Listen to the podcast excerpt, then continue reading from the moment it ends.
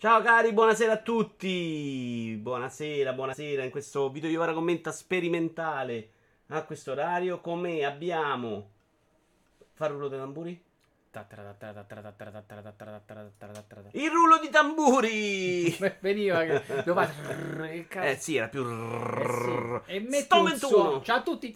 Metti un suono, un rullo di tamburi. Sto 21, siamo mo- tra l'altro l'altra settimana quando sei mancato, che abbiamo fatto la sera, record di visite, quindi questo dipenderà un po' il tuo contratto da come andrà questa serata. Ok. Seconda cosa, sono molto contento che quella settimana tu non ci sia stato e non si è parlato di Nintendo perché avremmo litigato Ma sicuramente. no, io non ho detto nulla. Avremmo Però, se tu, assolutamente- però vedi che avanci il No, no, poi no, io non parleremo, non ne voglio parleremo. dire nulla. Cioè, abbiamo da fare una puntata, quindi non possiamo ritornare indietro nel tempo, ma sono contento.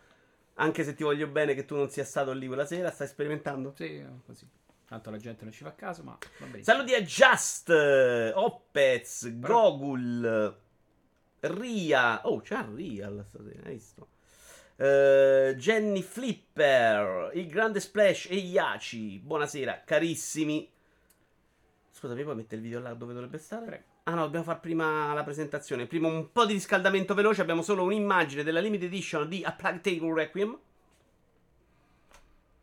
Statuetta. no- onestamente non ho controllato il prezzo. Ho tolto il link, quindi non posso controllarlo. Ci piace la statuetta? Mi ricorda un po' Assassin's Creed. Quella di Forbidden West, quella super da 7 miliardi. Ho visto che la gente era molto contenta che era figa. Molto bella. Io di queste statuette, onestamente, non saprei più neanche dove metterla in casa. Cioè, non, non- non c'è proprio più un posto in casa mia per queste cazzate. Eh, Ormai è solo Lego, quindi. Quindi Non posso proprio più Le cazzate vanno scelte per bene. Ma hanno scelte bene. Quelle più grandi mi fanno ancora un po' gola. Questa roba qui proprio non c'ho neanche più l'amore, sinceramente. Abbiamo un trailer. Sono un po' troppo legate a un gioco che potrebbe non essere più. Sai, ma conto magari Assassin- Assassin's Creed è iconico e il gioco è personaggio, sei più legato, mille cose. Ah, tu dici che non. Perché no? Te fai ma- sta statuetta così che in realtà magari è bella solo in sé, il gioco potrebbe non essere. finire nel dimenticatoio domani. Ciao Getter, Vito hai già parlato di Elden Ring. No, mamma mia Getter. Ti giuro che ero un po' hypato prima dell'uscita di Elden Ring. Questo come, come possiamo chiamarlo? Overflusso di informazioni. Ah, overflow. Ma veramente un po' rotto il prima di cominciare. Domani potrei fare veramente un inizio live di, di, di Elden Ring. Sono ancora un po' indeciso perché c'ho da fare. Tra l'altro stiamo smontando il Millennium detto, Falcon. No, sto- non parlato, platinato. Ah, platinato. È perché leggo le cose a cazzo, ragione. No, platinato no, tre volte l'ho platinato. Anche stasera non ci sarei dovuto essere sono qui. Un altro sei morto per me deve essere abbonato. Abbonato. anzi, Abbonato. abbonato. Oppure abbonato, come direbbe Walone. Togli questa, dobbiamo mettere un video. Però potrebbe darti un sei morto per te perché gli dici le cose e poi non sono vere, lo stai prendendo in giro lui è molto suscettibile. È un po' vero. Onestamente non fa per me la statua, poi il gioco è day one nel pass. Vabbè, certo, quindi dici non compriamo un cazzo. Però le statue potrebbero essere un buon motivo per far comprare i giochi alla gente. Pazza. Allora, questo gioco si chiama Gardio 2 Akuma Kojiro. Abbasserei un po' il volume. È di Miyamoto Musashi. Ti piace? No, Ammazza, così severo? A me sembra carino. no, bello, non mi piace come si muove.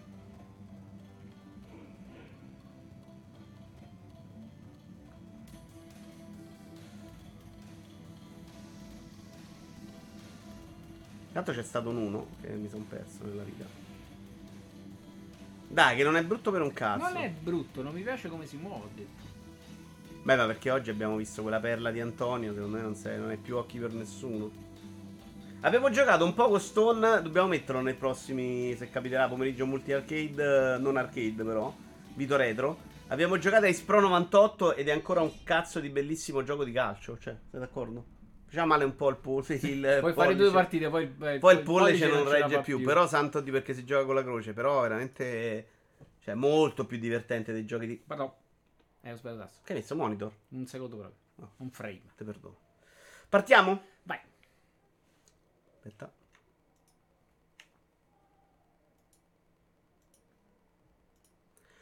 Marta is... Scusa. Marta is Dead, ecco cosa potrebbe aver censurato Sony su PlayStation 4 e PlayStation 5. Attenzione, immagini forti. No, voi non attenzione. Ciao BD Silma, sei arrivato giusto in tempo. Dico non attenzione perché c'era il link a que- No, no, ma che lo sta a far vedere? Ah, no. C'era l'immagine nel- nella notizia che ho preso di multiplayer. C'era il. No, no, ma che porca troia. No, no, non voglio, non voglio, non voglio, non voglio, non voglio, non voglio, non voglio. Ammazza, l'hanno messo nella. Nina- Vabbè, perché. Forse è la notizia proprio su quello. Perché non. Di Every Eye. Ah. No, no, non volevo farvelo vedere. eh, porca troia, mi dispiace. Eh, tra l'altro, neanche io volevo vederlo. Infatti, nella news non avevo cliccato per non vederlo. Vabbè, spero che non abbiamo ucciso nessuno. Eh, di base viene tagliata la pelle del volto al cadavere di una ragazza inquadrata in prima persona. Il video si ferma al momento in cui viene strappata la pelle dal viso. Io sta roba non voglio Però vederla. scusa, un secondo, non la stai facendo vedere, ma la stai raccontando. Vabbè, sì, raccontarla a me non mi dà nessun problema. Ah, il, il tuo- quindi è un problema proprio di te dà Eh, fastidio. minchia, cazzo, se lo vedo mi fa schifo. Cioè, io ho le- letto questa descrizione e non vado a vederlo. Cioè, preferisco non vederlo. E però altrettanto. Però è chiaro che gioca Marty's Dead è pure un giocatore che quella roba magari Sì, la vede senza problemi. Esatto. È però altrettanto chiaro che si tratta di una scena autoriale dalla forte valenza metaforica e che censurarla significa impoverire l'intera esperienza, privando oltretutto i giocatori di un momento emotivamente densissimo. Qui stiamo parlando del discorso che nella versione PlayStation 5 e PlayStation 4 di questo gioco Sony ha bloccato questa scena, ha richiesto un taglio e quindi l'uscita è stata posticipata, mi pare, per questo motivo, mentre nelle altre versioni non c'è stato nessun problema. Per quanto la sequenza possa essere disturbante, non deve essere una multinazionale a scegliere se il pubblico debba o meno vederla, soprattutto in un gioco horror d'autore classificato come per adulti. Questa è multiplayer.it eh, che lo dice. Che si suppone essere mirato a un pubblico abbastanza maturo da poter decidere senza che lo si prenda per mano. E qui è la domanda che faccio a voi, che faccio a Stone 21, poi dico anche la mia. Secondo te Sony ha il diritto di fare questo tipo di censure o non ha il diritto? Cioè, ha il diritto perché il suo store fa quello che cazzo vuole e fino a qua secondo me ci piove poco. Cioè, è ovvio che può fare quello che vuole il suo store. Però secondo te è giusto che lo faccia su un'opera del genere, horror, però sì, dedicata agli adulti, però sappiamo pure che il peggio è una mezza barzelletta e che tutti comprano quello che vuole e quindi non lo so. Io mi metto nei panni di Sono e dire sì. Però non perché voglio fare il censore, però è ovviamente eh, un tema vera- è un tema forte che mh, cioè quello che hai detto te, è un gioco che potrebbe arrivare su banalmente digitalmente potresti comprarlo se- e quindi potrebbe arrivare in tutte le console, potresti creare sicura- sicuramente più di un problema. E se non mettono in atto un sistema di controllo un pochettino più preciso, l'unica Quindi modo- il tuo problema modo- sulla censura è solo che può arrivare ai bambini? eh sì, Se non quello. fosse quello il problema, Sony avrebbe il diritto di dire questa cosa a me fa schifo e non ce la voglio sul mio store, come non vuole il porno però, eh. Cioè, attenzione, questa cosa ha fatto molto chiacchierare, come al solito. Però in realtà i giochi porno non ci stanno perché Sony ovviamente avrà delle regole che dice non voglio i giochi porno sul mio store. Però, vabbè, sì. non- Cioè, qual è la differenza? Non c'è. È che quello siamo abituati a considerarla come possibilità di censura, questo invece, diciamo, è un horror e quindi deve starci. È anche vero che forse è un così. eh, come si dice? Così. Forte. No, così sbattuto in faccia è forse anche una delle prime volte che succede. E quindi la prima. la- come si dice? Il primo modo per correre i pari è agire in modo molto più In realtà, drastico. credo ne parlasse Scea su IGN, adesso non mi ricordo Materna su Outcast. Queste cose succedono continuamente, cioè il motivo per cui questi studi indie, che sono quelli che non hanno le spalle per evitare questo tipo di imposizione di Sony, hanno spesso questa roba di tagli, quindi ritardo di due giorni, queste cose possono succedere. Questa l'abbiamo saputa perché è un po' più chiacchierata, diciamo che è un doppia e non proprio un indie a livello di, di- di- di- impatto del gioco e quindi la sappiamo. Quindi sono abbastanza sicuro che queste cose capitano più spesso e che Sony, Microsoft e Nintendo mettano il loro veto su certi prodotti. Come Steam, per esempio, lo mette sul porno e poi non sappiamo bene come funziona, però cioè, anche lì è, è vietato in qualche modo. Però il concetto non è neanche l'abbia fatto o non l'abbia fatto, metti che sia anche il primo caso. Se è un'opera autoriale quella, se- secondo l'autore, è una scelta autoriale. Vabbè, è anche una scelta che Sony dice: Ok, è una scelta tua. Nel mio store non voglio che succeda una cosa del genere. Eh, però è Cioè, come Netflix l'imposi- che dice: "Va, lo l'im- mettiamo il padrino, tagliamo la scena iniziale. L'hanno fatto i cinesi, abbiamo gridato al super scandalo mortale perché sei matto. Cioè, che diritto ha Netflix o Amazon Prime di dire sto film io tolgo la scena? Perché nel videogioco è normale dire togli una scena? Se è una scena importante per chi l'ha fatta, dovrebbe far parte dell'opera complessiva, no? Perché secondo me si sta, sta cambiando anche la percezione che le aziende vogliono della, della loro immagine. Cioè, Sony magari vuole, vuole essere l'azienda No, no, ma il motivo. E così come tante altre aziende, in realtà, cioè quello che diciamo prima oggi, Lego non vende eh, Eh, set certo. che riproducono armi o. eh, come Beh? Lego banalmente si autocensurò, ti ricordi? per un elicottero perché perché, non era elicottero- usato solo per soccorso, ma anche per roba per militare. militari, quindi non è, non è nella loro politica. Se lo, Nelle politiche caso- di Lego Diaz è, vota- è vietato, per Beh, esempio, era riprodurre chiese, Ah. armi, alcol, cioè tutta sta roba. Però il punto non è però perché lo fa Sony, lo sappiamo perché No, lo fa Sony. È giusto che lo faccia? Allora, secondo me, ad oggi come oggi sì, perché non c'è uno strumento utile per capire qual è il giocatore Perché che per te l'utilità parte. è quella di impedire Se l'arrivo domani- a se- minori. se domani- Ok. Io credo che oggi ci sia anche un sistema Cioè, di cioè, controllo la- migliore. Online, perdonami, lo strumento c'è, è una carta di credito che un minorenne non può avere, no? Allora, eh, il problema però è che si è sempre verificato che spesso genitori Ah, certo, vengono dai. colti da spese improvvise perché i figli stanno lì con la carta di credito e comprano milioni di contenuti a Però è come dire- perché i genitori non controllano, non controllano. Però è come dire, non leviamo i motori alle macchine perché sennò qualche, vo- una qualche volta qualche bambino l'ha presa e è andato a sbattere. O un sedicenne o un quindicenne è andato a sbattere. Eh, però lì, eh beh, oh, lì, È lì- però lì c'è stata tutta, tutta, tutta un'altra serie di, di- di Perché penali stiamo vedendo? Ah, perché perché... l'hai stoppato a causa del contenuto. Vabbè, mica faranno rivedere quella cosa un'altra volta. No, ma se lo rimetti in loop ti freghi. Leggo un po' la chat. sì. No, una volta che si chiarisce il contenuto e avvisa, dovrebbe tenere anche giochi scomodi sullo store, dice Iaci. Secondo me no, dice Opez, se no il Peggi non ha senso.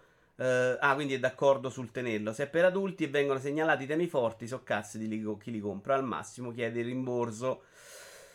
Io sul Peggi va bene per tutto, non sarò mai d'accordo. Sono più come Stone, è chiaramente una pagliacciata. Eh, Il Peggi però non mi sembra uno strumento affidabile, non è, è quello strumento ufficioso e non ufficiale. Quindi ci sta perché for- forse per far contenti i consumatori, così c'è una forma di controllo, ma non è qualcosa che decidono. Può Ne- fa- Finisco la Sì, sì. chat. Può farlo store sue regole sue. Fino a qua non ci piove. È giusto farlo? No. Ma l'unico modo di punirla è punirla da consumatore. Cioè, comprati la versione Xbox. È real. Non dice una stupidaggine. Eh, la penso come real. La mia accodo. Eh, certo, magari si potrebbe parlare di consolidare un po' il peggio i sistemi di accesso per i piccini.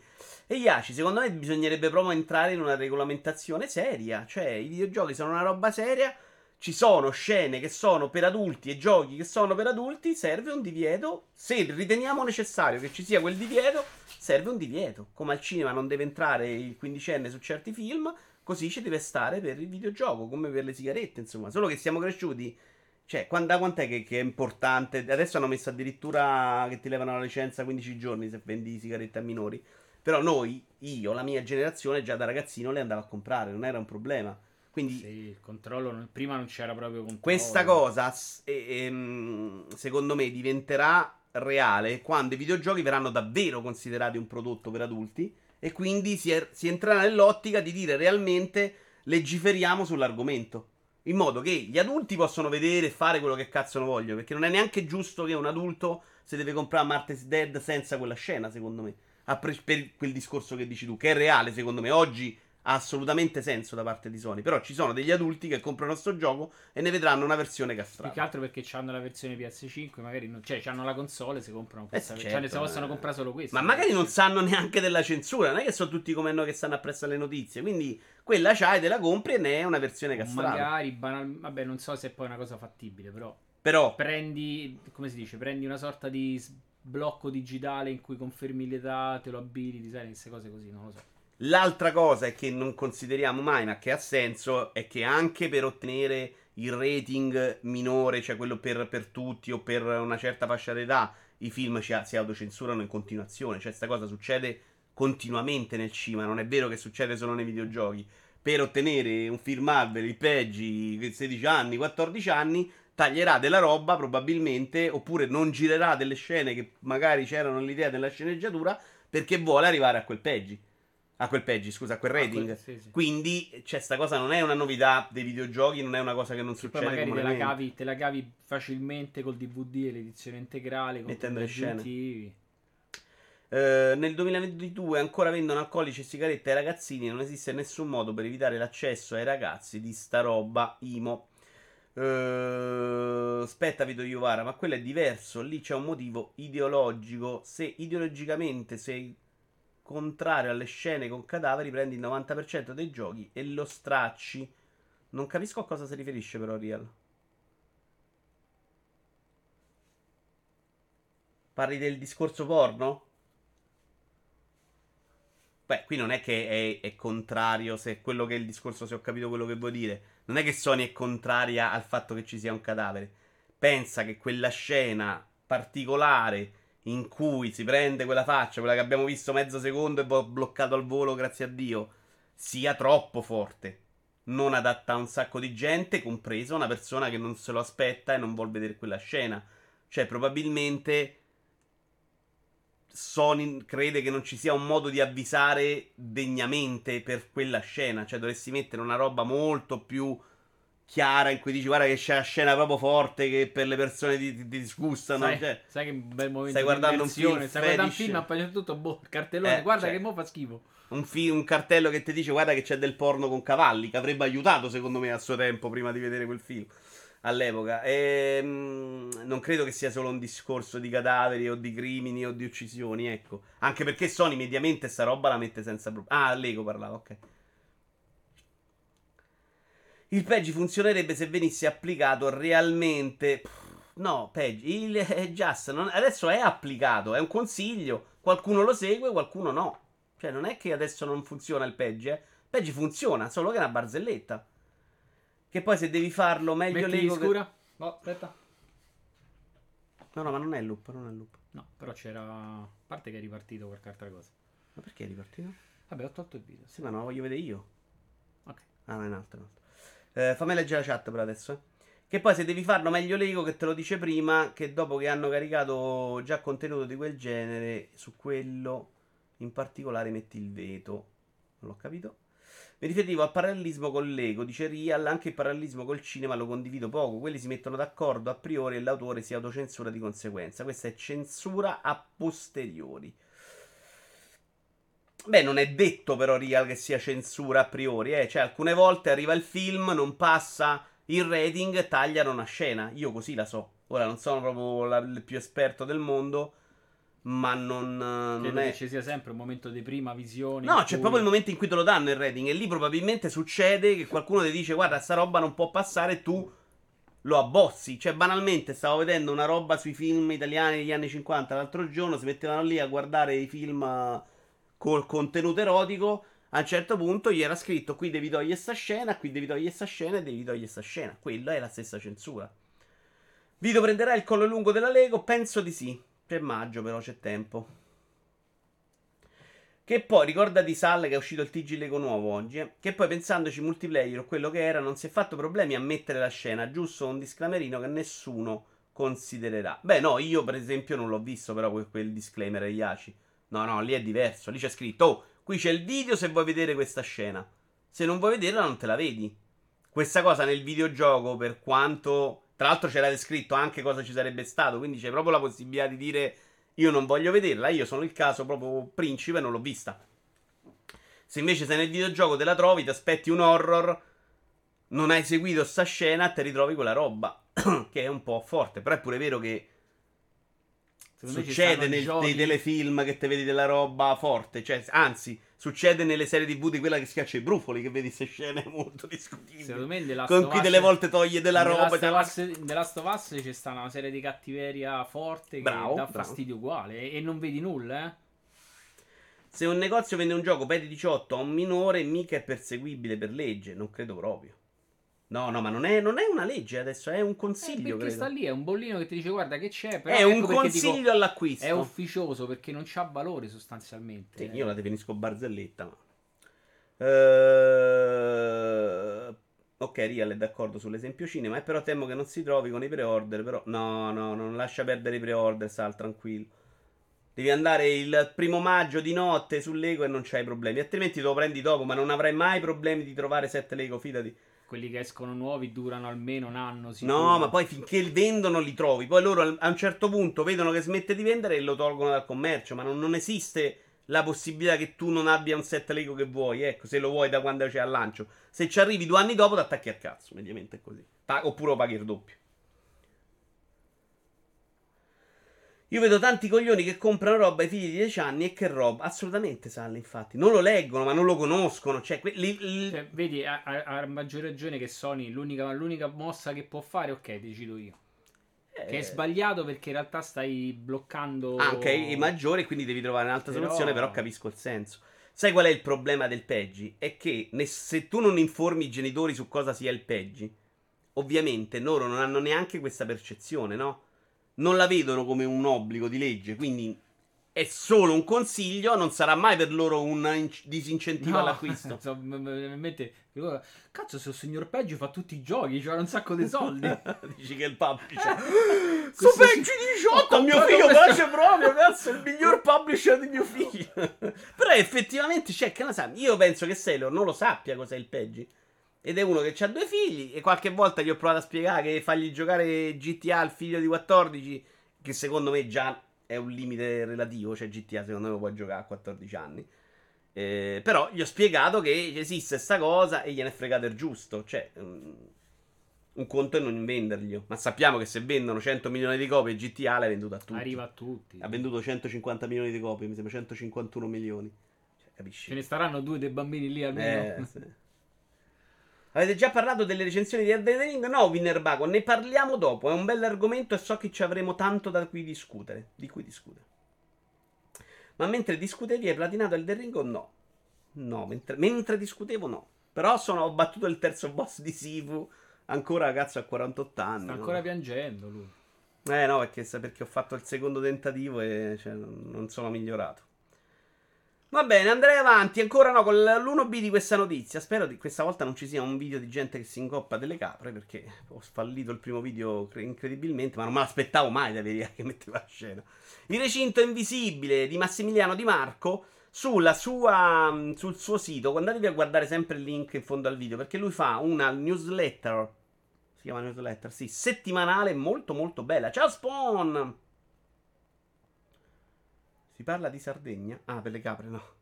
L'atteggiamento di Sony non deve quindi sembrare un'eccezione, è ciò che viene fatto sempre con ogni gioco, solo che non ne accorgiamo perché di base gli sviluppatori devono assecondare in maniera più o meno volontaria le condizioni delle piattaforme per poter accedere al grande bacino di utenti disponibile su PlayStation, Xbox o console Nintendo o smartphone e tablet basati su sistemi operativi di Apple e Google. Dice quello che abbiamo detto, cioè sta cosa Succede spesso, anche se fosse autocensura di chi fa il videogioco perché sa che altrimenti Sony te lo blocca. Comunque, sta cosa c'è. Ci sono delle regole e stanno continuamente. Quindi, ferm- fossilizzarsi sul caso Marty, Martha is Dead è un po' sbagliato.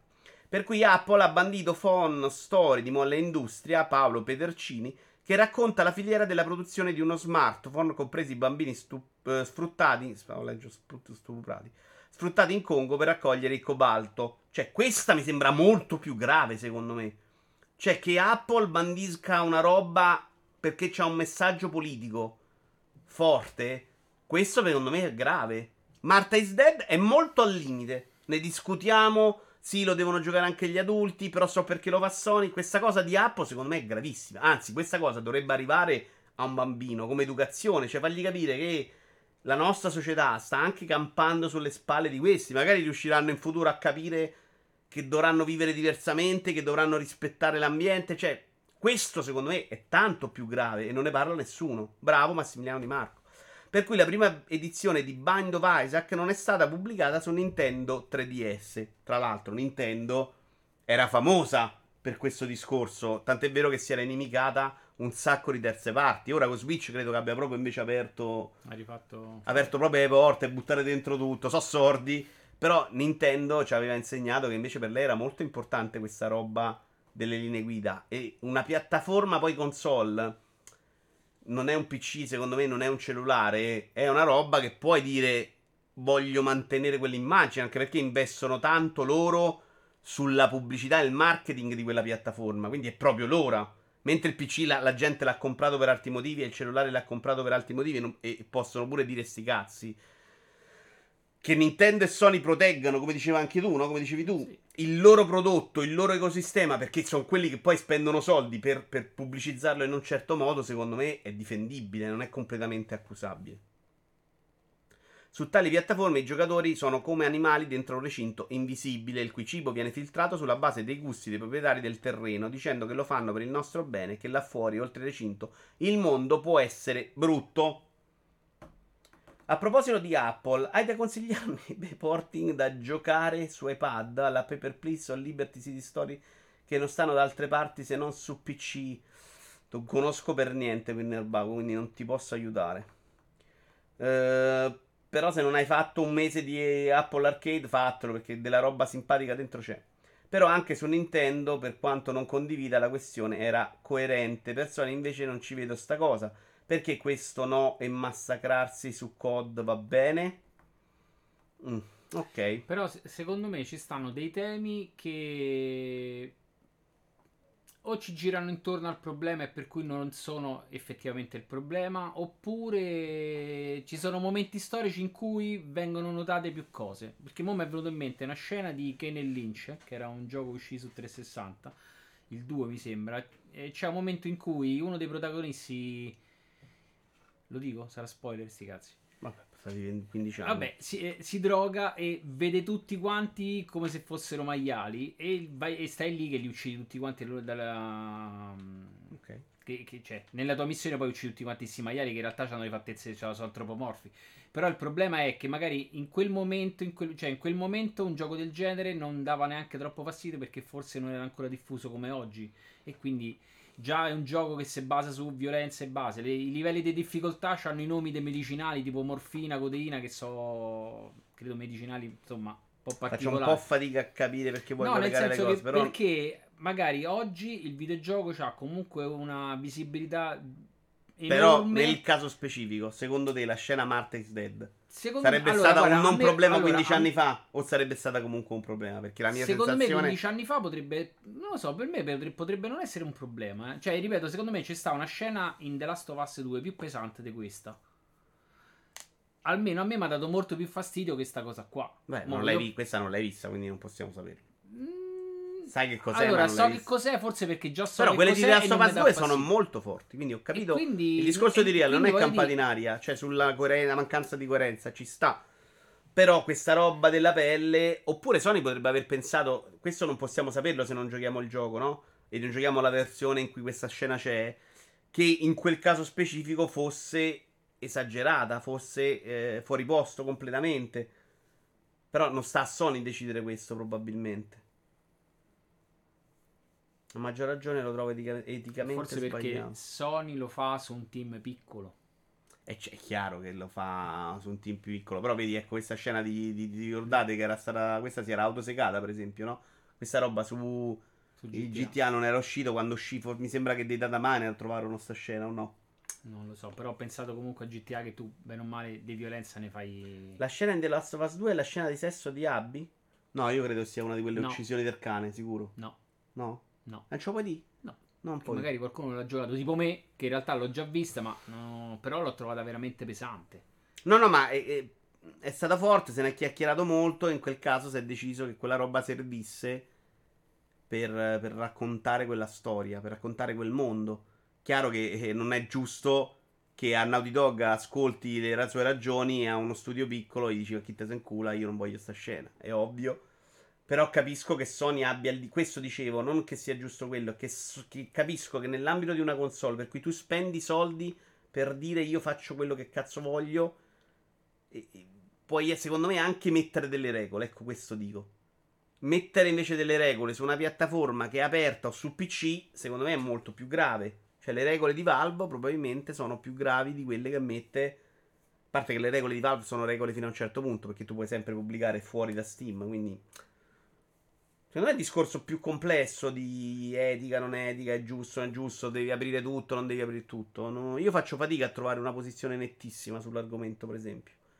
Per creare un meraviglioso ponte tra argomenti, nel The Ring c'è un boss che ho trovato inquietante anche per via della realizzazione tecnica, oltre che il design. Eh, vedremo, vedremo. Però lì è un po' diverso. Cioè, è pieno il mondo dei videogiochi anche su PlayStation di roba inquietante, horror, esagerata, anche un po' macraba. Questa scena, per tagliare questa scena, magari è veramente oltre il limite, no? In effetti c'erano quasi 8 messaggi che non si nominava Elden Ring. Madonna, ieri volevo vedere un po' su Twitch, erano 9 persone, tutte 9 su Elden Ring. Io, cioè, il momento dello Stark, che c'erano...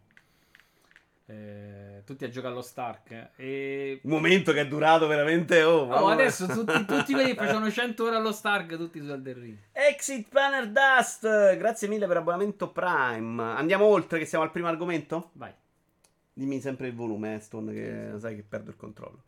Nintendo ha il dovere di preservare i giochi eShop del 3DS e di Wii U. Qui ne parliamo perché ha, ha annunciato che chiuderà questi shop e ci sono state un po' di polemiche perché un paio di, di associazioni hanno un po' rimproverato Nintendo di sbattersene ampiamente RK. Che poi Nintendo mediamente non è che se ne sbatte, che la roba è sua e dice poi me la voglio utilizzare quando voglio e me la vendo. Poi qui non si parla solo di roba sua ovviamente. Nintendo ha intenzione di chiudere gli store shop di Nintendo 3DS e Nintendo Wii U tra circa un anno. Tra l'altro, multiplayer stacca Wii U? Non era Wii U tutto attaccato? I titoli venduti anche in formato. No, scusa, tra circa un anno, ovvero a marzo 2023. Quindi tit- lo stanno a dire però con largo anticipo. Mm, sì, quello sì. Eh, però se parli in ottica di preservazione, sta cosa non ha nessun cielo, non conta niente. Cioè, eh, vuol dire la preservazione è che tuo figlio, se vorrà un giorno giocare a quel gioco, deve trovare. No, che Ma lo devi me comprare. Mio figlio tu. deve trovare pure la console che funziona ancora per giocare, per comprare la roba a quello store. Eh. Mm, eh sì, eh. Sì e no, perché, perché poi c'è U, l'emulazione. Il Wii U non credo che venga ancora prodotto, quindi quello che trovi è, è semplicemente usato o forse rimanenza dei magazzini. Sì, ma qua si tratta di salvare le ROM per l'emulazione, immagino. Mi, non credo tutto che quanto bene, ma chiude lo, lo store non cancella le ROM, le ROM si terrà. Poi vabbè, non... Oppure si parla del real hardware, non lo so. Eh, è detto una cosa intelligente, però. Però sì, ha senso. Però credo sia la ROM salviamola con l'emulazione. Perché se non la salvi tu non esiste più.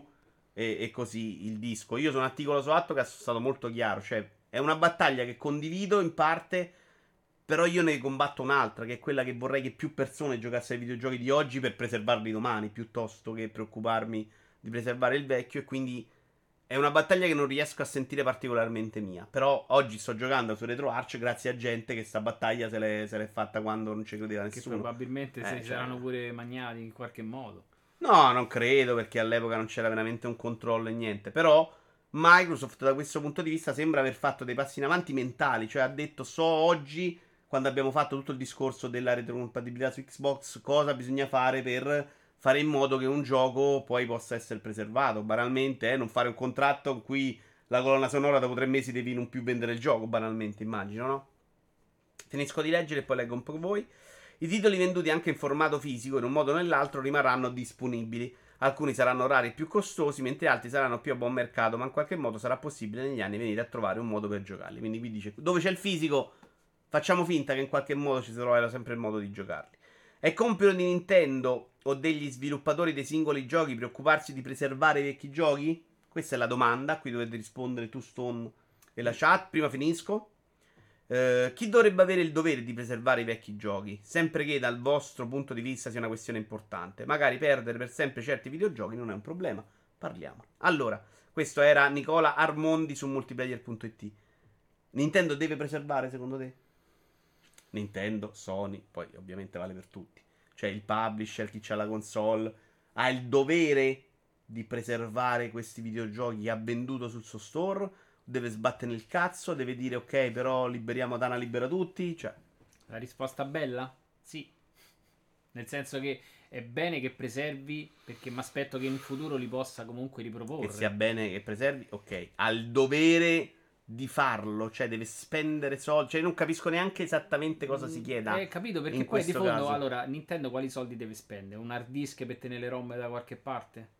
Cioè, quello è il costo di eh, Nintendo. No, ma se si tiene l'hard disk lei, cosa che tra l'altro non può fare perché non è roba sua. E cioè. quindi è qualcosa che dovrebbero fare i piccoli sviluppatori. Ma Ognuno piccoli... per conto suo. E eh già. quindi, ma i piccoli sviluppatori che non sono riusciti magari a, ad andare oltre semplicemente perché hanno smesso di fare giochi. Quindi magari uno sviluppatore che ha fatto due bei giochi ma due di numero domani chiude perché si è stancato, non vuole più fare sta cosa perché magari ha...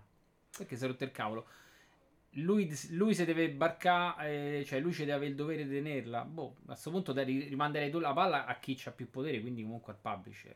Vabbè, ma Nintendo che, che cazzo mi vai da te mi dici io preservo. Non è che se la deve tenere lei, cioè il problema è che deve arrivare anche alla gente. Che se lei si tiene hard disk Nintendo dentro casa, serve a niente. Giocare, cioè, esatto. eh, quindi, cioè, quindi, ma non ha nessun potere fisico di, di, di, tenere o salvare il gioco di Stone. Sì, però allora no, se, se, lo tiene e non te lo fa giocare, non c'ha senso che se lo tiene. Eh, allora, esatto. e allora chiudi anche gli store. Cioè, Però non hai, gli store non, non hai capito. Nintendo parliamo. Questa cosa di farlo per tutte le ROM dello shop non ha alcun senso, secondo me. Perché Nintendo non ha proprio il potere legale per poter dire, ok, preservo Shovel Knight, così poi se lo gioca qualcuno fra vent'anni. Perché quello che è il proprietario non è lei. Nintendo deve farlo con i giochi Nintendo. Nintendo Già lo fa. No, cioè Nintendo in teoria lo, lo, potrebbe fare, ma Nintendo se li sta rivendendo con un online, per esempio, adesso. Quindi non te lo farà mai. Perché per loro sono proprietà. Vabbè, però di, di fondo li sta preservando. Li preserva perché bene o male te li rivende. Eh, non è vero, sta preservando quelli che rivende e altri li ha lasciati morire. Cioè, se tante ROM, tanta roba che è uscita per NES, SNES, anche di Nintendo, cioè stiamo giocando perché la gente ha salvata. Perché altre robe invece Nintendo, Nintendo se ne è sbattuta il cazzo. che tu ci giochi, però. Certo. Eh, perché a Nintendo non gliene frega un cazzo del discorso preservazione. Per loro sono prodotti da rivendere. La roba che si potrebbe fare proprio Io... praticamente sarebbe che... dire: fammi finire il concetto, poi dici la tua. La roba che si potrebbe fare fisicamente è dire: dopo dieci anni Tana libera tutti per le robe. È quello sta dire. No, aspetta, però, eh, voglio finire. Eh, Tana libera tutti dopo dieci anni. Però è un mercato in cui dopo 40 anni ci rivendono lo stesso gioco e la gente se lo compra, non puoi farlo. Cioè, perché lo dovresti fare per Final Fantasy 6 che Square ha venduto 40 volte. Dimmi la tua. No, no, è quello, nel senso, l'unica cosa è renderlo pubblico in modo legale, che non deve essere qualcosa che strapola le ROM se le vendono, ci deve essere il sottobosco delle ROM perché sono vietate. Eh, se il gioco non... se chiudi lo store e ci stanno giochi su cui non investi più, a questo punto renderli pubblici.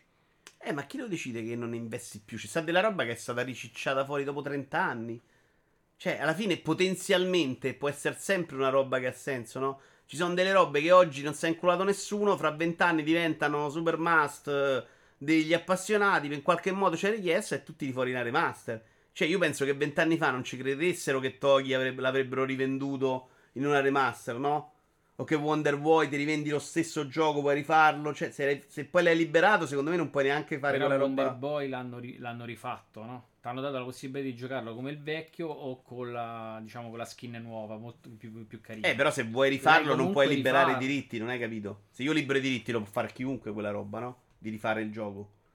Liberi i diritti, di, cioè il diritto di utilizzo. è un discorso, il diritto di prendere e farci quello no. che ti pare è un altro paio di maniche. Cioè, il gioco te lo puoi prendere.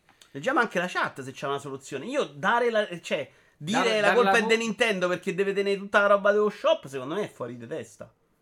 Allora, poi tra l'altro mi sembra pure pre- un po' pretestu- pretenzioso, nel senso, te lo sta di guarda, fra un anno chiudo. Quindi se tu te lo vuoi giocare, bene o male. No, questo ti ho risposto prima, non, non, è quel discorso sulla preservazione. Stone. Lì ti dai la possibilità a te di prenderlo se lo vuoi. Eh, Il discorso preservazione è permettere a uno che arriva fra 15 anni di giocarlo. Non c'entra niente questo eh, discorso. Allora che fra 15 anni, quello quando arriverà a scoprire della sua esistenza, non potrà giocarlo.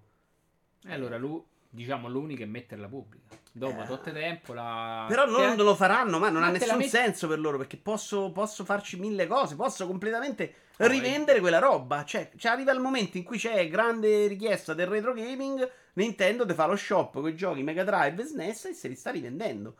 Con un altro pacchetto, ma sta facendo esattamente quello. Quindi non, non arriverà mai da loro a dire, vabbè, no, non la regalo, perché poi... Cioè, è complesso secondo me, no? Fosse un mercato che abbandona veramente i vecchi prodotti, eh, sì, ha senso. Ma questo è un mercato che veramente, anzi, ha aumentato in questo sosa. momento sul discorso escono, remastered, remake. Solo remastered, eh. esatto. Leggo un po' di chat, eh. Se per questo non avete idea di quanta roba divertente e bella ancora oggi ci sia su Saturn e Dreamcast, ormai irrecuperabile. Uh, sì, si parlava della roba solo online che non era uscita fisico. Uh, per non ritrovarsi a mettere sulla Virtual Console una ROM scaricata da internet, deve preservare.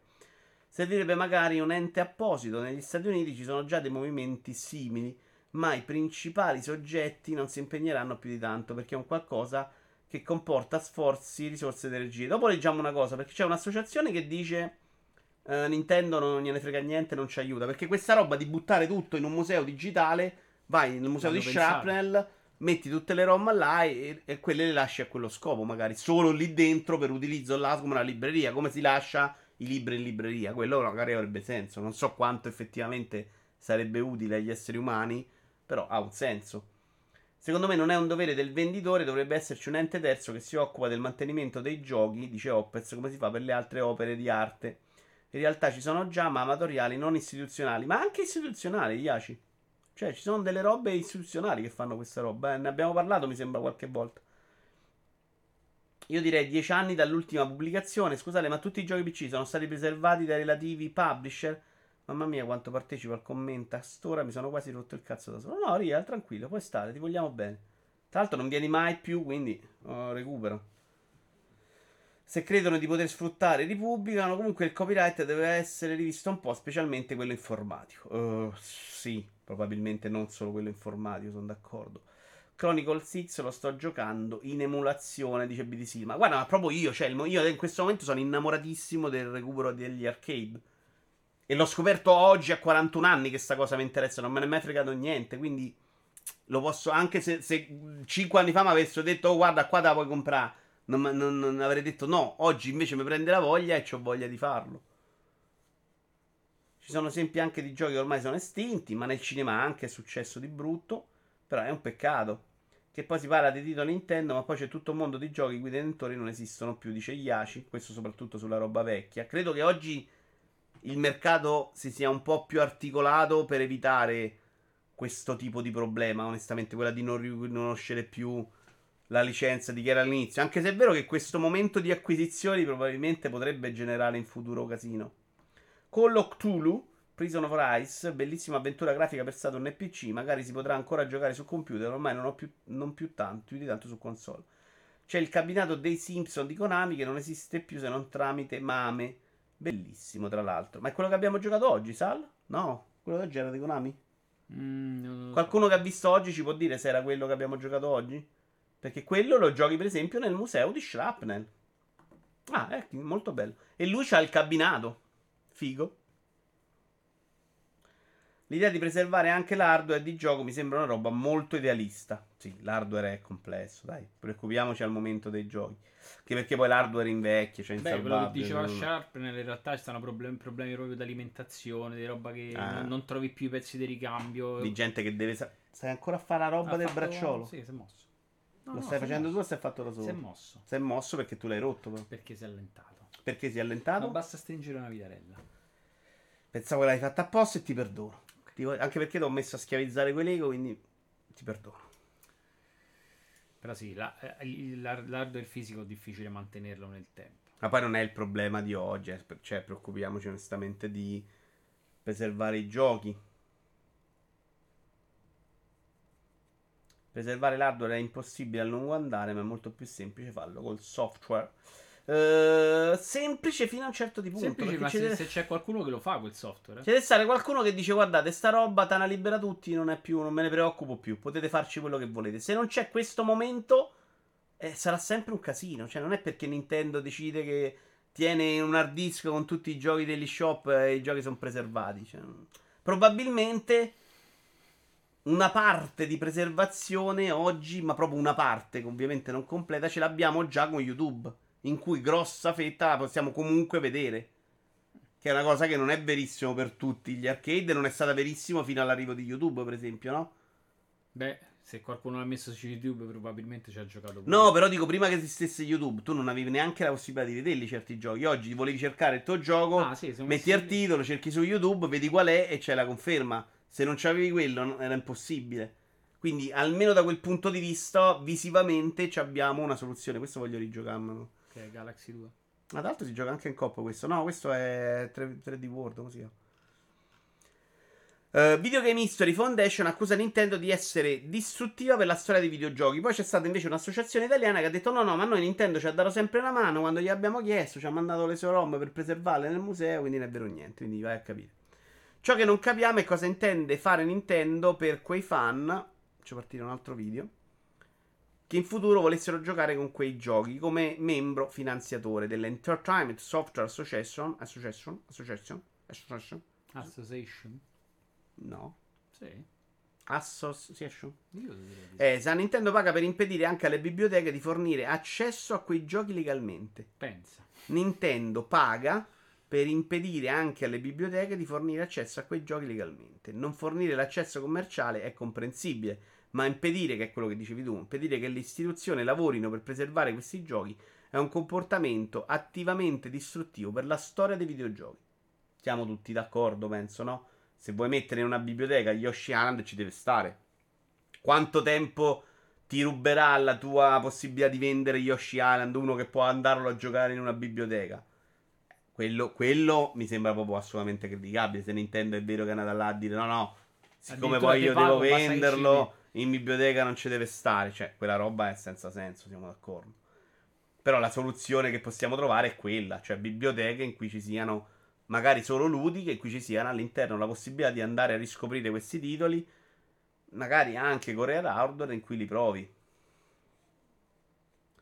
Con mano, perché poi nei videogiochi è molto importante, a prescindere dal video di YouTube, avere anche il contatto col pad, Vabbè, vedere la fisicamente, in quei tempi. e il controllo, un po' tutto, no? Cioè anche avere eh, lo stesso oggi giocare la roba su RetroArch non è mai nella vita quello che giocavi realmente, no? Sul vecchio monitor con quel lag, con quei 60 Madonna, Hz, quella roba. Già la roba PlayStation comunque la facevi via pad, la stai giocando col pad su un 4 terzi. Cioè, comunque, anche quello è importante. Cioè, avere esattamente l'impatto di quel film, di quel videogioco all'epoca. Ubisoft potrebbe rimanere indipendente, ma il consiglio esaminerà tutte le proposte di acquisizione. Questa cosa mi ha fatto un po' paura, devo essere onesto. Perché, non tanto per il, per il fatto che Ubisoft potesse venire comprata, ma per il fatto che si stanno veramente mettendo sul mercato. Che cioè, la sensazione vendendo. è che si sta- stanno tutti avvisando, visto Platinum. Eh, ma guarda che insomma, Se non è che ci rimaniamo fa schifo, ci mettiamo. Siamo buoni, però se qualcuno va a infilare i soldi. Questa roba mi fa più paura di Microsoft che vada Activision e se la compra in pochissimo tempo. Perché l'altra volta avevo detto, ti ricordi? Per me è una roba che ci vogliono mesi, anni. Sta roba pare che Phil Spencer sia andato ad Activision quando è uscito lo scandalo sessuale. È andato là e ha detto: C'è adesso problema, compro. E, e parliamo quindi di 4 mesi, credo 5 mesi. Che per me era fuori di testa. Abbiamo una mossa da 70 miliardi. Quindi Phil Spencer, officina E versa. quindi magari Fa utile. Fa utile. Dico solo questo. Dico solo questo. potresti metterlo in qualche shorts.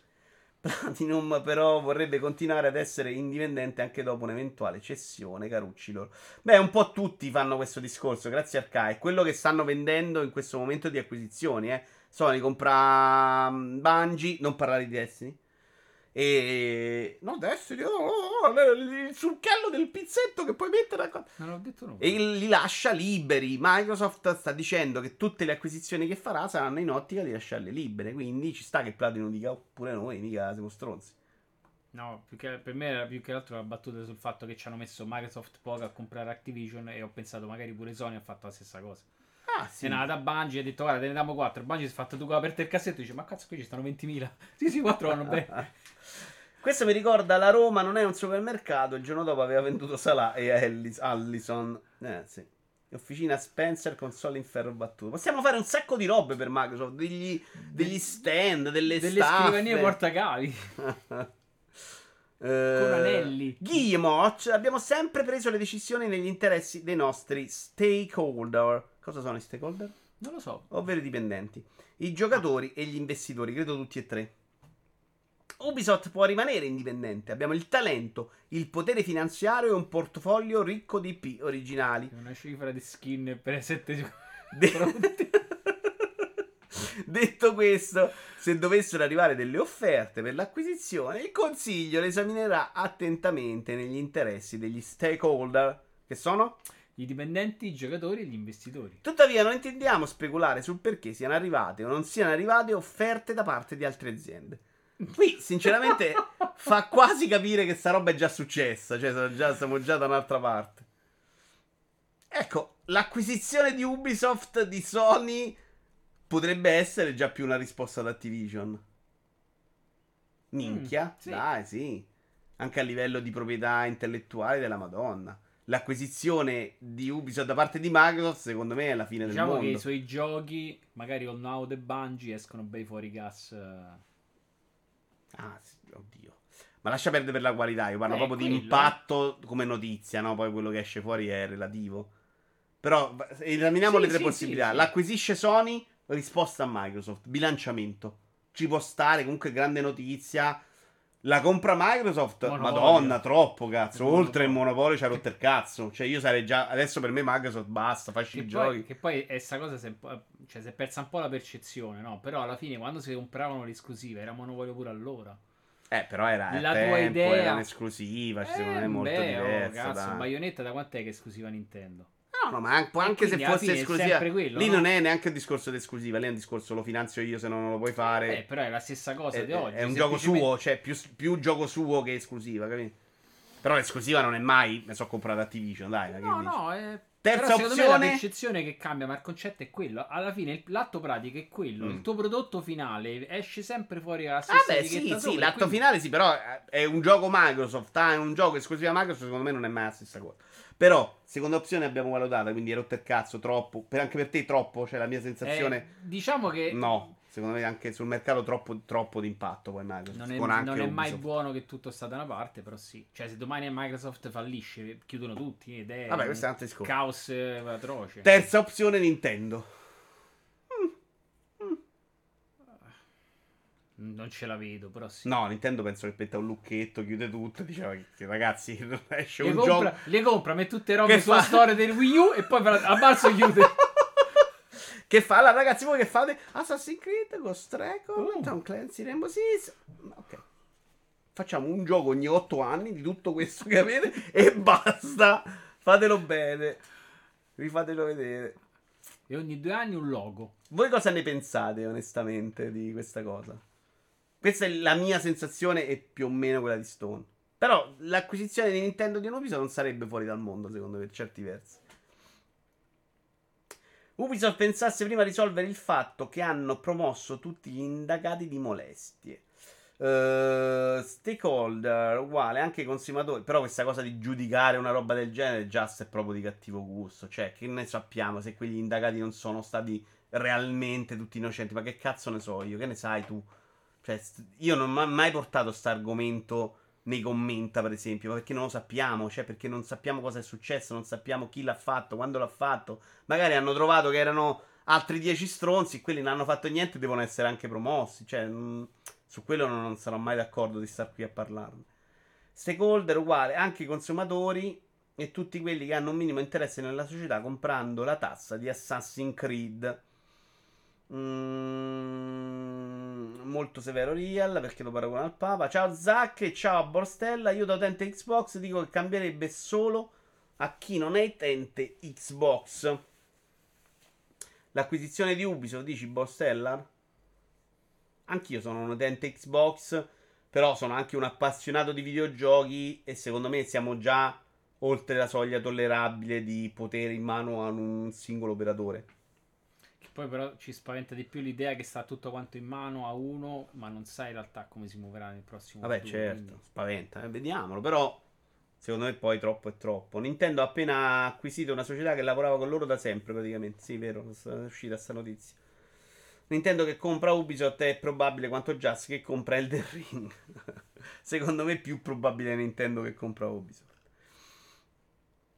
Va bene, andiamo avanti con un- l'annuncio ufficiale c'è stato questa settimana, cioè il- il, ehm, è stato presentato ufficialmente l'estetica di PlayStation VR 2 che non si era mai visto e credo che si erano visti due controller, non così però. Questa è Me come li sarà invece sempre con l'archetto però. No, no, erano simili, ma non era, per esempio, non me li ricordo bianchi. Il nuovo sì. visore è più comodo, più leggero e può essere leggermente regolato per adattarsi allo spazio tra gli occhi di chi lo indossa. Il senior art director Eugene Morisawa, quando ha iniziato a lavorare sul visore, ho subito pensato di inserire uno spazio per far circolare l'aria, ispirandomi alle ventole PS5. I nostri ingegneri hanno lavorato duramente per raggiungere questo obiettivo, per fare in modo che il visore non si appannasse. Molto importante, per me quello è un grosso fastidio e che i giocatori fossero comodi o come potete vedere abbiamo lasciato un piccolo spazio sulla parte frontale per favorire la ventilazione. Sony conferma anche che il PSVR 2 offrirà grafica 4K HDR che grazie alla telecamera interna sarà in grado di rilevare, rilevare l'utente e il controller riflettendo i movimenti nei giochi senza bisogno di ricorrere ad altri dispositivi esterni. Il visore oltretutto si collegherà con un solo cavo. Ovviamente è un caschetto moderno, tutto bello, tutto a posto. Facciamo un'analisi commerciale, Stone. Mm. Ok, però devi stare concentrato perché io ti farò. Però io ne so poco di VR. eh. Non devi sapere No. di VR. Tu sai che VR quanto ha venduto? 5 milioni di pezzi. Ok. Sai quanto costava. Sai che c'è stato a un certo punto lo sconto a 199 che ha portato tanta gente. E sai che all'epoca c'era un po' di interesse per la VR. Oggi la mia percezione è che ce ne sia persino di meno. Non era esagerata all'epoca. Però c'era ancora gente che faceva. Che voleva provare VR, voleva vedere VR, voleva vedere anche persone che giocassero VR. Per esempio, multiplayer aveva una rubrica. Quella roba è andata molto scemando. La mia sensazione di uno che la pensa diversa e che ama la VR è che generalmente la gente pensi ormai ufficialmente che la VR è una cagata, che non si deve inculare a nessuno, tecnologia morta. Sbagliando, secondo me. Però quello è. Sony deve entrare sul mercato oggi con questo PlayStation VR 2. Secondo me, quindi cer- dovendo attivare, dovendo attirare gente che è meno interessata, con un costo, questo tecnologicamente pare più avanzato, che deve essere diverso dal, dal primo che costava 500 euro al lancio, perché comunque sul mercato è uscito qualcosa di diverso. Cioè sul mercato nel frattempo è uscito un visore, un visore VR Quest 2 per chi vuole provare la VR. Cioè se io sono la persona che non ha PlayStation 5 o che ha PlayStation 5 che dico oh voglio provare la VR, sul mercato oggi hai un concorrente che si chiama Quest 2 che è senza filo, che è più economico, cioè più economico, che, che sappiamo che è moderatamente economico, non sappiamo quanto costerà PlayStation VR 2, ma che sarà importante secondo me sul prezzo di PlayStation VR 2. Perché se tu esci oggi a 800 euro, ti tiri fuori il- quello che vuole solamente provare la VR. Perché se compra Quest 2 e non c'ha il filo e può giocare tutta la roba Oculus. Quello che può fare Sony è mettere dentro i giochi suoi esclusivi con le sue IP che sono forti, che sono per l'utenza PlayStation. E qui però dovranno tirar fuori roba buona, secondo me, di qualità. E quindi ti chiedo, e lo chiedo alla chat, qual è il prezzo accettabile oggi per PlayStation VR 2? Perché secondo me sopra i 2,50 è un suicidio. Anzitutto stava di 3,99. Secondo me a 3,99 non lo vendi. Cioè, quanto costa il Quest 2 Allora, con costa, poca memoria? Aspetta, 3,99 forse esagerato perché 3,99 ci costa la console digital. Quindi già probabilmente è un prezzo sbagliato. Quindi sì, 300 come tetto massimo potrebbe 2,99. Avere il filo è chiaramente un modo anche per risparmiare sull'hardware. Cioè, non ce l'ha l'hardware il caschetto, ce l'ha la console, no? Quindi Vabbè, ti serve anche. parte- Ti serve, non so se il filo serve per alimentare la VR e poi si connette Vabbè, comunque, comunque standalone ci deve stare tutto dentro. Così puoi Sì, far fare flusso, sto- puoi far lavorare la, la domanda è: il filo serve che lo attacchi alla console o lo attacchi alla corrente? No, no, la console è un, va E attaccata alla quindi console. fondamentalmente è semplicemente una sorta di interfaccia. Però no- Non è un'interfaccia, No, cioè eh. puoi generalmente far fare il lavoro di elaborazione computazionale Eh, alla console. Cioè, cioè, il, il- il gioco gira la console e te lo manda Oculus in- 2 si trova a 300 euro, e, credo te sia lo, e te lo manda in video al caschetto, no? Poi il Esatto, caschetto quindi, quindi l'hardware vero è la PlayStation 5, no? chiaro. Ok. Quindi Però qui stai a comprare l'idea, i sensori, stai a comprare tutta, tutta Beh, un'altra serie di cose. lascia no? perdere. Quindi secondo me sì, forse 2,99 è il tetto massimo su cui devono operare. Secondo me già è alto se il Quest 2 senza cavo. eh. Lo so, però, ca- però chi c'ha PlayStation e magari vuole provare la VR, Però una parte- Quest, si va a fare la PlayStation perché sa che magari allora Quello che vuole Nella- PlayStation sì, quello che voglio solo provare che cos'è la VR no. non si comprerà mai il PlayStation VR perché si dovrebbe comprare pure la console e spenderebbe 1000 euro. No, quindi no. la PlayStation Ah, 5. eh, beh, sì, Voglio, se non ce l'hai, cazzo a cazzo. Che vuoi. Però vedi che sono due, so, due, pub- so due, tipo, due target diversi. L'utente PlayStation che vuole la VR si comprerà sicuramente il caschetto. Ah, sarebbe un, no, un pazzo Sì, no. però- L'utente PlayStation che vuole le IP PlayStation che vuole la VR si compra solo quello. Se io sono uno con una PlayStation 5 mi piacerebbe provare la VR. Perché si è fermato il video? Ah, perché adesso lo immagino. Io sono un utente PlayStation 5. Voglio provare la VR perché ne ho sentito parlare. Il mio amico gioca a Pistol Whip e voglio provare la VR. Se questo esce fuori a 500 euro e ho il Quest 2 a 300, mi compro il Quest 2. È chiaro, ti compri il Quest 2 pure se, Se mi interessa, non esce però più. quanta gente c'è che è interessata solo alle P di Sony VR? Perché di quei 5 milioni che si sono comprati il primo, una parte non comprerà il 2. Perché dirà proprio: Ho comprato sta roba, non compro più manco una vita. Ho vomitato con Dry Club. C'erano troppi cavi, ma rotto il cazzo. La VR non mi interessa più. Cioè, ce l'hanno già avuto un, un esempio. Secondo me non hai più pubblico oggi, ce n'hai di meno. Cioè, quella parte che si sono comprati PlayStation Vabbè, 1, non, non una parte te la sei peri- bruciata. Non fai una periferica de- di questo tipo se sai che non venderai quantomeno un, un, Ah, beh, un questo- numero di pezzi. Questo non è detto, cioè possono semplicemente Eh, sperare in un futuro, fare un'analisi di mercato, ci hanno Eh, investito... posta, dico, Eh, fai, cioè, ma a volte sbagliano. Cioè, PlayStation VR 1 all'inizio era malissimo. Poi hanno venduto 5 milioni, che non sembra un grande successo. Hanno sbagliato con PS Vita 5 dopo milioni di PS3. periferiche, mica so poche però, eh, se ci Ah, pensi. 100 milioni di console installate, non so nemmeno eh. tanti. Sì, ma secondo me 5 milioni, 5 milioni di periferiche, l'investimento te lo sei ripagato. Ma questa cosa è difficile dirla, ma probabilmente non è considerato un flop assolutamente. Se Eh, no, non no, fai è mai il quello. 2. Però, neanche il più grande successo di Sony, siamo d'accordo? Non è neanche la. come si dice? Sony vende la PlayStation 5, la VR secondo me è un'aggiunta in più, no? Eh, vabbè, ma non ci vuoi neanche rimettere, insomma, secondo me. Secondo me punta di più a vendere. Non lo so, è, co- è come se stesse vendendo un volante, no? Alla fine. È una periferica specie. Non è, se- Il volante non investi intanto in tecnologia come hanno è fatto che qua. puoi fare qualcosa, ma il volante. Cioè, questa cosa devi promuoverla, devi venderla, devi farci i giochi. è- Poi i giochi se non vendono abbastanza hai buttato Ma Guarda soldi. che eh. secondo me il problema principale è che poi i giochi non ne escono più. Perché un utente che ha la VR e continuano a uscire i giochi, i giochi probabilmente se li continua a comprare. Però se è un, un problema che poi a livello software non viene più... Ma di qual è che non escono i giochi? Non ho capito. Play- Su questi giochi- escono. Sì, ma su PlayStation, PlayStation VR, quando, è, Ah. quando è l'ultimo gioco uscito? E che cazzo ne so, non ce l'ho, non la metto da mesi. Eh, però è- è- a me dovresti essere uno di quelli che dovresti vendere sto caschetto, eh. Cioè, il problema è quello che io adesso devo andare là a vedere che cazzo mi dai di giochi, fondamentalmente. Ehm, qualcuno qua adesso leggiamo la chat. Però secondo- Eh, me 2,99 non è, non è- non è un furto per un pre-prodotto No, non è, non è questione di furto. Eh. No, Penso, no, secondo me può valere anche 500. Onestamente, non lo so. Il problema, secondo me, è che sul mercato sopra 2,50 la percepisce già malissimo. Cioè, 2,50 secondo me è piuttosto vendilo sotto prezzo per vendergli dentro i giochi. Fai fatica se no, secondo me. Secondo me, se no è una periferica veramente per poche persone. Prima che si arrivi il monopolo ce ne vuole e anche lì, venendo da situazione di Xbox One, anche con Microsoft monopolista, non può andare peggio del periodo One. Impressioni su Street Fighter 6, dice Danny Fighter? Eh, Abbiamo visto Teaserino. un teaserino dei pochi minuti, dei pochi, sì, de- un minutino due. Che insomma. ne pensi? A me graficamente non piace. Però non si è visto graficamente, si è visto... Beh, in realtà dicono che quello è il motore del gioco, quindi... Vabbè, però si è visto pochissimo. Eh, sì, ripeto, quello che ho visto non mi piace. E... Però sti controlli sembrano comodi, per me la gente è ancora curiosa, ma prezzi e necessità di sto periodo non si conciliano facilmente. Secondo me molta meno gente curiosa, riga. Cioè, proprio poca, poca, poca. 300 massimo, 199 dice Iaci, 250 massimo.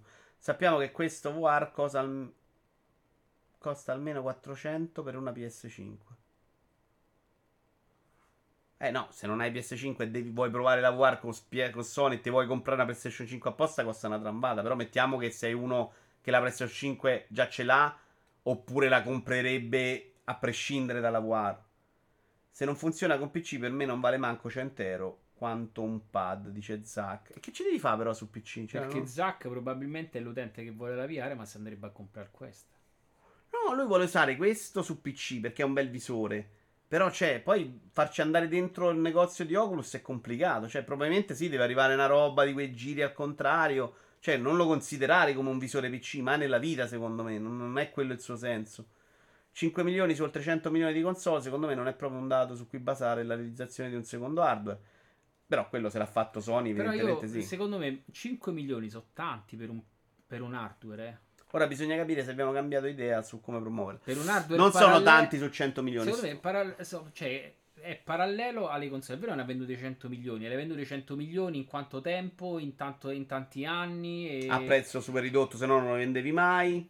Però, Mm. eh, cioè, secondo me per 5 milioni per un hardware del genere sono tanti. eh. Cioè, secondo me ci sono rientrati del lusso nel- nell'investimento di farlo. Mo, probabilmente in questo ci avranno lo so. buttato altri soldi. Magari in quest'altro 5 milioni potrebbero essere una cifra stretta. Perché non lo so se ce li rifaranno 5 milioni. Perché il problema è che a momenti non c'è neanche 5 milioni di console distribuite. Questo è il problema No, dei no, questa è una oggi. bella cazzata perché sai che le console hanno venduto uno strafascio in È realtà. le- Non, ne sa- non ce ne sono poche perché c'è la richiesta fuori di testa, ma le console stanno c'è la richiesta vendendo. fuori di testa, secondo me c'è la richiesta. Oggi c'è la richiesta decente, loro producono purtroppo per 20. Quello è il problema di oggi. Perché se, se oggi avessero potuto produrre al numero con cui facevano, le con, con cui facevano la 4, avrebbero già venduto. No, sta mo- vendendo più della 4 questo.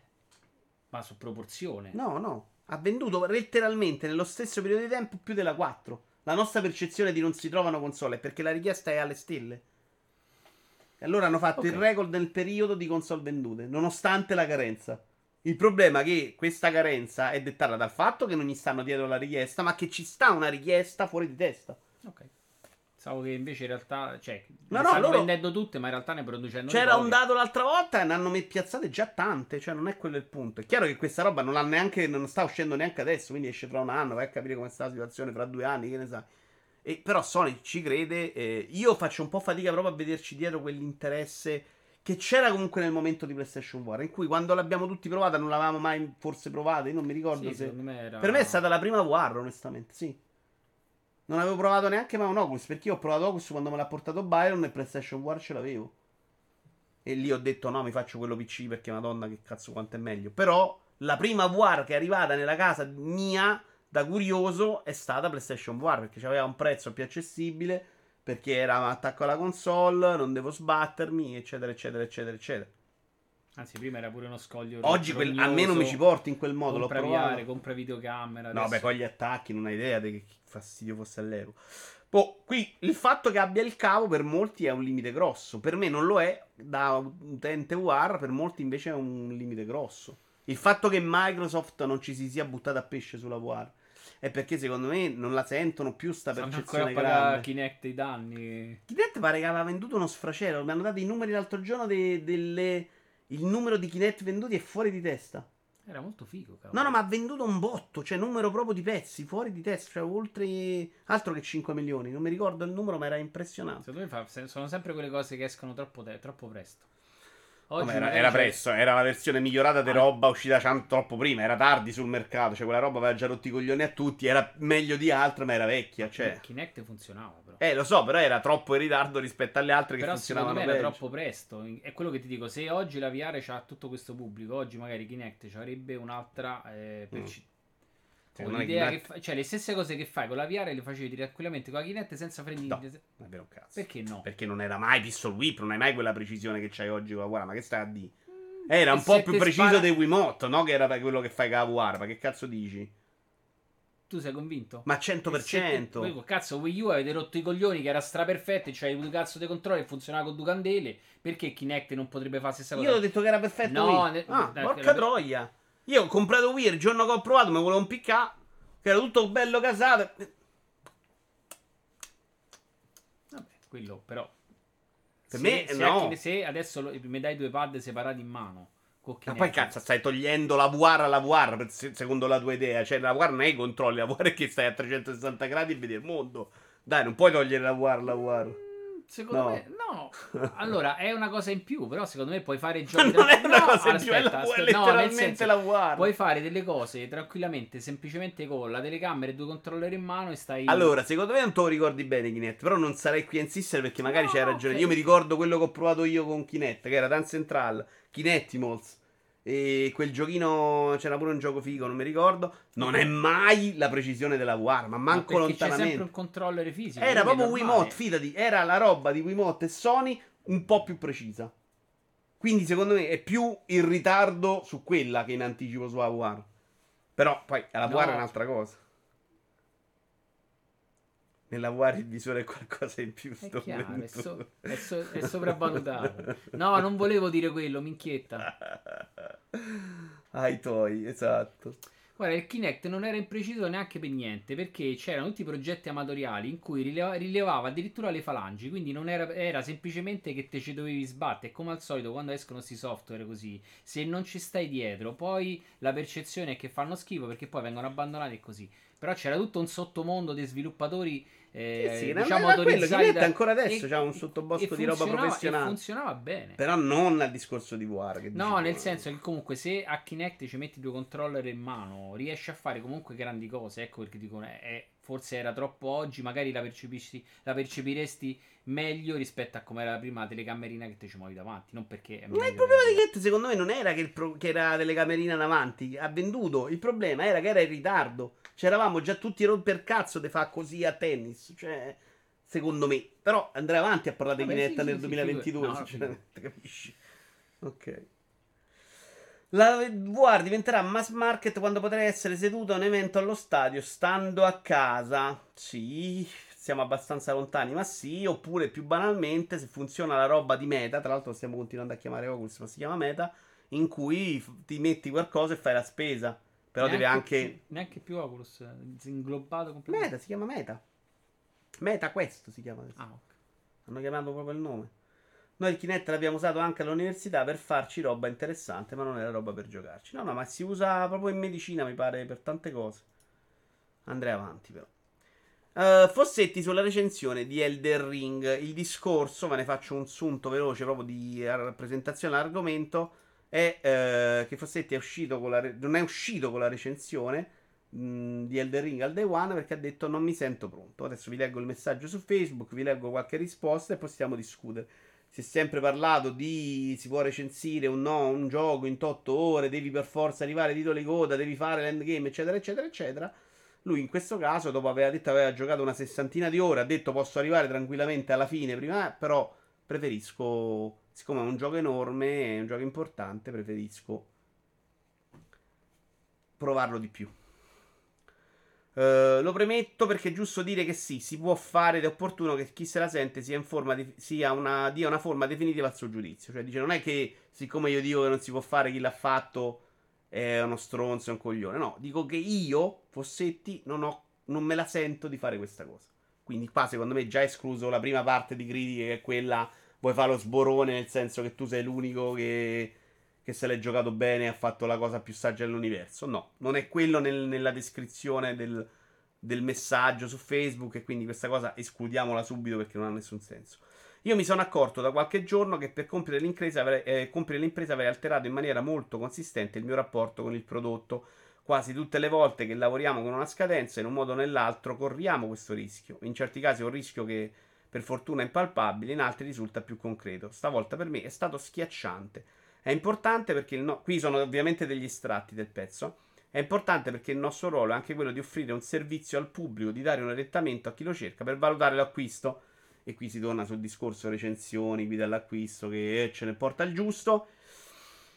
Allora, delle critiche che ho sentito a questo discorso di Fossetti, a cui rispondo velocemente, poi ti chiedo la tua. Eh, però lui ha fatto lo sbarone per la sua utenza per fare il figo. Perché allora perché non l'ha fatto per altri 100 giochi? Perché non l'ha fatto per quel gioco? Perché l'ha fatto stavolta e non l'ha fatto prima? Per me non vuol dire un cazzo. Cioè, puoi aver provato mille giochi nella vita in cui ti sei sentito che la recensione andava bene dopo tre ore di gioco. Puoi fare la recensione di Elden Ring a 80 ore e dire non sono pronto perché sta roba per me non ho visto troppa parte di gioco e io ovviamente non entro nel merito perché non ho giocato Elden Ring. Da come ne ho sentito parlare non mi sembra una cosa campata in aria e ci può stare. Lo dici chiaramente, quindi non, non trovo in questo discorso nessun problema. Onestamente, se lo chiedi a me, ti dico che come hai fatto altre volte, secondo me, anche per Elden Ring puoi arrivare al giudizio delle 60 ore. E ti dico che anche altre volte, secondo me, questo rischio di approcciarsi al prodotto, visto che vuoi fare proprio la guida d'acquisto, approcciarsi al prodotto come fanno i recensori. Dopo ve ne parlo anche in un altro modo, però, eh, attenzione. Approcciarsi ai prodotti in questo modo, secondo me, non rende un bel servizio al giocatore. Perché se tu vuoi spiegare a un giocatore di Destiny o a un giocatore di Borderlands 3 come sarà il suo rapporto quando deve giocarsi un'ora al giorno, non gli fai lo stesso servizio se tu lo sei dovuto giocare 80 ore in 5 giorni. Perché loro ci hanno avuto 5 giorni prima, mi sembra, per fare recensioni. Quindi anche là dovevi porti il problema, secondo me. Questa è l'unica cosa criticabile di questo messaggio. Cioè, secondo me, questa idea che tutte le recensioni vanno bene, sono normali, Battlefield, giochi online recensiti con dei tre online Senza- test. con senso online. Eh, cioè, capite? i giochi in cui ti giochi Gran Turismo 7 usciranno le recensioni, non vi diranno l'ho giocato col volante, l'ho giocato col pad, l'ho giocato...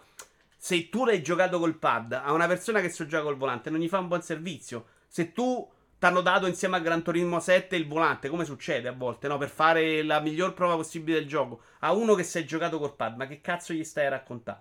Quindi, secondo me, c'è il principio proprio della guida all'acquisto che andrebbe un po' rivista perché secondo me andrebbe proprio spiegato nel dettaglio come l'hai giocato, a che difficoltà, come stavi tu con la capoccia, cioè però non stai più a fare vecchio discorso del, del, del, per personale. Non stai più a fare recensione del gioco, però stai a fare una guida all'acquisto. È che forse si tende a no, fare No, no, io parlo quello stesso articolo, ma in cui devi semplicemente esplicitare meglio, esplicitare meglio come l'hai vissuto tu il gioco. Cioè, spiegando molto meglio su che piattaforma. Perché poi il problema di Cyberpunk, per esempio, nasceva proprio dal fatto che la recensione è unica che non ha nessun senso, no? Ma è chiaro che giocare Elden Ring a 30 fps zoppicanti o a 60 a super che tra l'altro neanche che a 30-90 non è la stessa esperienza di gioco. Quindi anche quello è importante secondo me in un box ci deve stare in tutte le recensioni. Però andiamo al succo del discorso, che non è quello se è giusto Elden Ring. Poi possiamo pure parlarne se volete dire se ha fatto bene o ha fatto male. Il discorso è, che poi lo affronteremo anche negli articoli dopo, si può fare una recensione di un gioco senza aver visto i titoli di coda? Secondo te? Facciamo sì. la prima domanda. Sì. Di tutti? Dipende da quante ore ci hai passato sopra. Cioè, se mi dici che c'è stato 60 ore, secondo me 60 ore ti aiutano a dare un giudizio sul gioco e non servono i titoli di coda. Mm. Cioè, un gioco che ne dura 20 e che ci hai avuto 5 giorni e che te lo sei finito, ti devo dire che i titoli di coda durano troppo. In questo caso specifico lui dice non ho visto un sacco di contenuti. È chiaro che può darti un giudizio, però vorrei vedere di più per allora, capire farei, esattamente. Farei un'altra domanda. Quale un gioco come questo necessita di, una, di un approccio, eh, di una recensione completamente diversa dalle, dalle solite? E allora lì mi trovi d'accordo.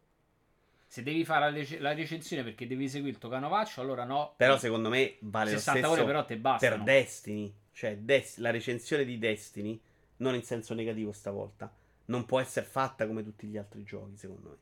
Non ha nessun senso. Cioè, me lo so provato, faccio la recensione, poi il gioco cambia 80 volte. Ci sono capito, mille contenuti che non puoi vo- aver visto. Ma cambia 80 volte in 6 mesi. E tu la recensione la devi fare oggi, quindi ti basi su quello no, che no, hai No, ma giocato. secondo me andava fatta.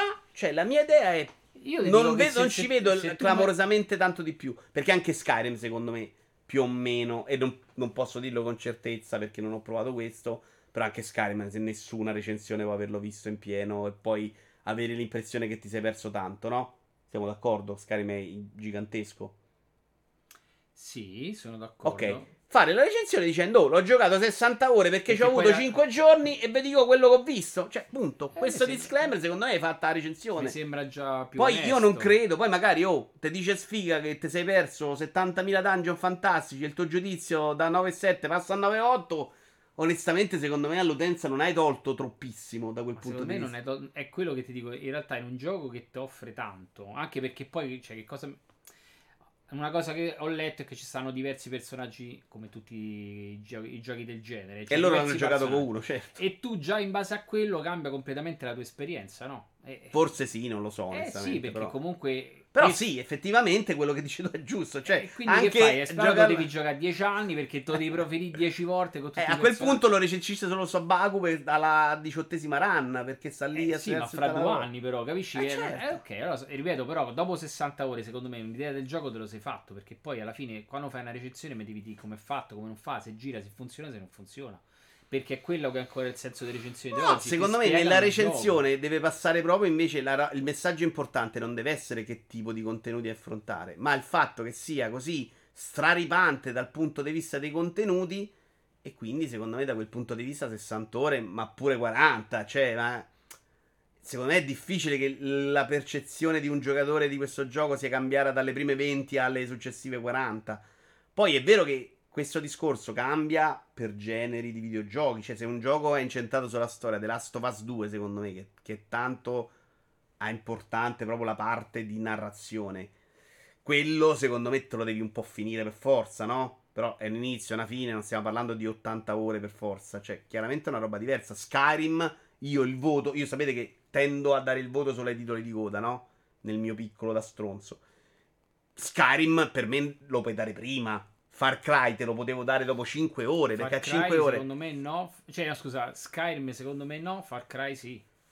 Cioè, Far Cry devi finirlo, secondo No, te? scusa, nel senso, Far Cry puoi avere un giudizio più o meno completo dopo aver giocato diverse ore perché la struttura del gioco è quello. Certo, Skyrim, perdi- per esempio, già il fatto che c'hai diverse gilde che ti, mette- ti spingono a giocare in un modo completamente diverso, eh, le devi conoscere un po' tutte se devi dare un parere, no? altrimenti il parere non è Non completo. ti fanno giocare nessuno a modo diverso. Beh, se fai l'assassino devi fare certe cose, se vuoi fare... Se Sono ca- missioni diverse, non il modo più o meno. Skyrim è uno di quegli Eh. RPG che ti tende a farti fare poi tutto con tutti. Quindi, da quel punto di vista, secondo me, no. Però devi vedere più contenuti possibili. A me, secondo me, che hai visto la fine della Però storia, se me ne sei, frega se, giusto. sei, se sei un assassino, in realtà se sei un assassino su Skyrim, ci avrai il, il tuo equipaggiamento fatto in un certo No, no, non cambia È ovvio che te le puoi fare, sono d'accordo, lo so, te le puoi fare con tutti. Non cambia, a lo livello del gioco modo, cambia ma poco. nudo Cambia più, cambia più qua, secondo me, che Eh, in, sono in d'accordo, Souls rispetto... però, se- però di fondo perché in Skyrim lo devi trattare in un modo e questo lo devi trattare in un altro? In realtà sono sempre due Perché non cambia Skyrim, ti sto dicendo. Boh, no, è che Skyrim è più flessibile, ma se, se te lo giochi come andrebbe fatto non è. No, no, secondo me non è un gioco che ti permette di fare quello. Tra l'altro, non è lo- questo il loro problema. Cioè, il problema non sei posto nessuno di io ho giocato una cosa, giocatene un'altra. Perché hanno giocato una, magari hanno provicchiato le altre, si sono fatti un'idea, va bene tutto. Cioè, lì era proprio un problema di contenuti. Cioè, io adesso gioco, ho visto 50 boss su 150, non ti sto raccontando tutto. Questo credo fosse la loro idea, no? Però se hai visto Però- 50 boss su però 150... 50 cioè- boss in idea te si fatta. È quello che ti alla Sì, fine, eh, cioè, cioè- dopo, dopo, dopo diverse ore, l'idea te la si fatta. Eh, lui dice che è l'idea. Lui dice: Non ho visto 100 boss e mi sento un po' limitato nel- nell'esprimere il mio parere. Però vale anche un po' per Breath of the Wild, probabilmente, no? Questa cosa di- dei giochi con questa quantità di contenuti incredibile. Probabilmente lui l'ha percepita più con questo perché magari è proprio più grosso, perché magari era un gioco più importante e lo trattava in un certo modo. Però è una cosa sua, se è sentita così non mi frega niente. Se invece andiamo, togliamo il discorso del ring, entriamo sul discorso di titoli di coda, secondo me invece vale su, da gioco a gioco, vale per diverse cose. Cioè anche Far Cry in cui c'è una parte narrativa e secondo me tanti l'hanno recensito non finendolo e perdendosi una cosa bella della cosa narrativa, perché secondo me la storia non era terribile. Però non è che mi hai fatto un brutto servizio se non mi hai raccontato la finale della storia di Far Cry. Cioè, mh, è in parte quello, ma è in parte tante altre cose. Leggo un po' la sulla, chat. Sulla storia è poi- pure proprio la cosa che non mi dovresti mai raccontare, me la vado a... No, non me la racconti, però tu ti fai un giudizio, no? Se io devo parlare di Far Cry 6, te la devo dire. Cioè, io devo saperlo com'è la storia, se è bella o brutta, secondo me. Perché c'è anche quella componente narrativa. Però se non lo fai, ci giri intorno. Hai visto tre quarti di storia e ti sei fatto un'idea. Non ho visto il finale. Sti cazzi. Cioè, il finale brutto, secondo me, non cambia il modo in cui è raccontata la storia, che è quello che invece devi dare tu a me. Tu non mi devi dire se ti è piaciuto il finale. Mi devi di più se la storia è scritta con bei dialoghi, è fatta bene, come, come si inserisce Sì, nel sì. videogioco. Leggo un po' di chat però perché si sta ammucchiando, eh. Questo era ovviamente un argomento sentito. Il 99% delle recensioni attuali sono delle marchette a livello stilistico, il tributo della banalità. No, che sono delle marchette è una stupidaggine, secondo me, Franz. Eh, sono scolastiche, non, non è un discorso dei soldi. I soldi li prenderebbero a prescindere, non è quello. Secondo me è molto banale, Franz, ancora continuare a dire che sono marchette. Sono una roba che, che- che noi non possiamo più leggere, questo sì, le farei in modo molto diverso per questo motivo. Ma non è il problema che hanno preso i soldi, cioè non qui gli devono dare 9-8, se il problema è quello, Franz, cioè gli stanno dando 9-8, ma ti pare che, che, che Bandai Namco non è contenta se gli dai 9-8 al gioco? Cioè, non è quello il punto 9-8-9-9, no? O 10. Il punto è un altro in questo caso, quindi in questo caso su tutte non, non è quello il problema. Il problema, mo ci arriviamo, possono essere quegli altri, ma non è questo il punto. E non è il problema della critica, secondo me non è mai il problema di gente che prende soldi, ecco.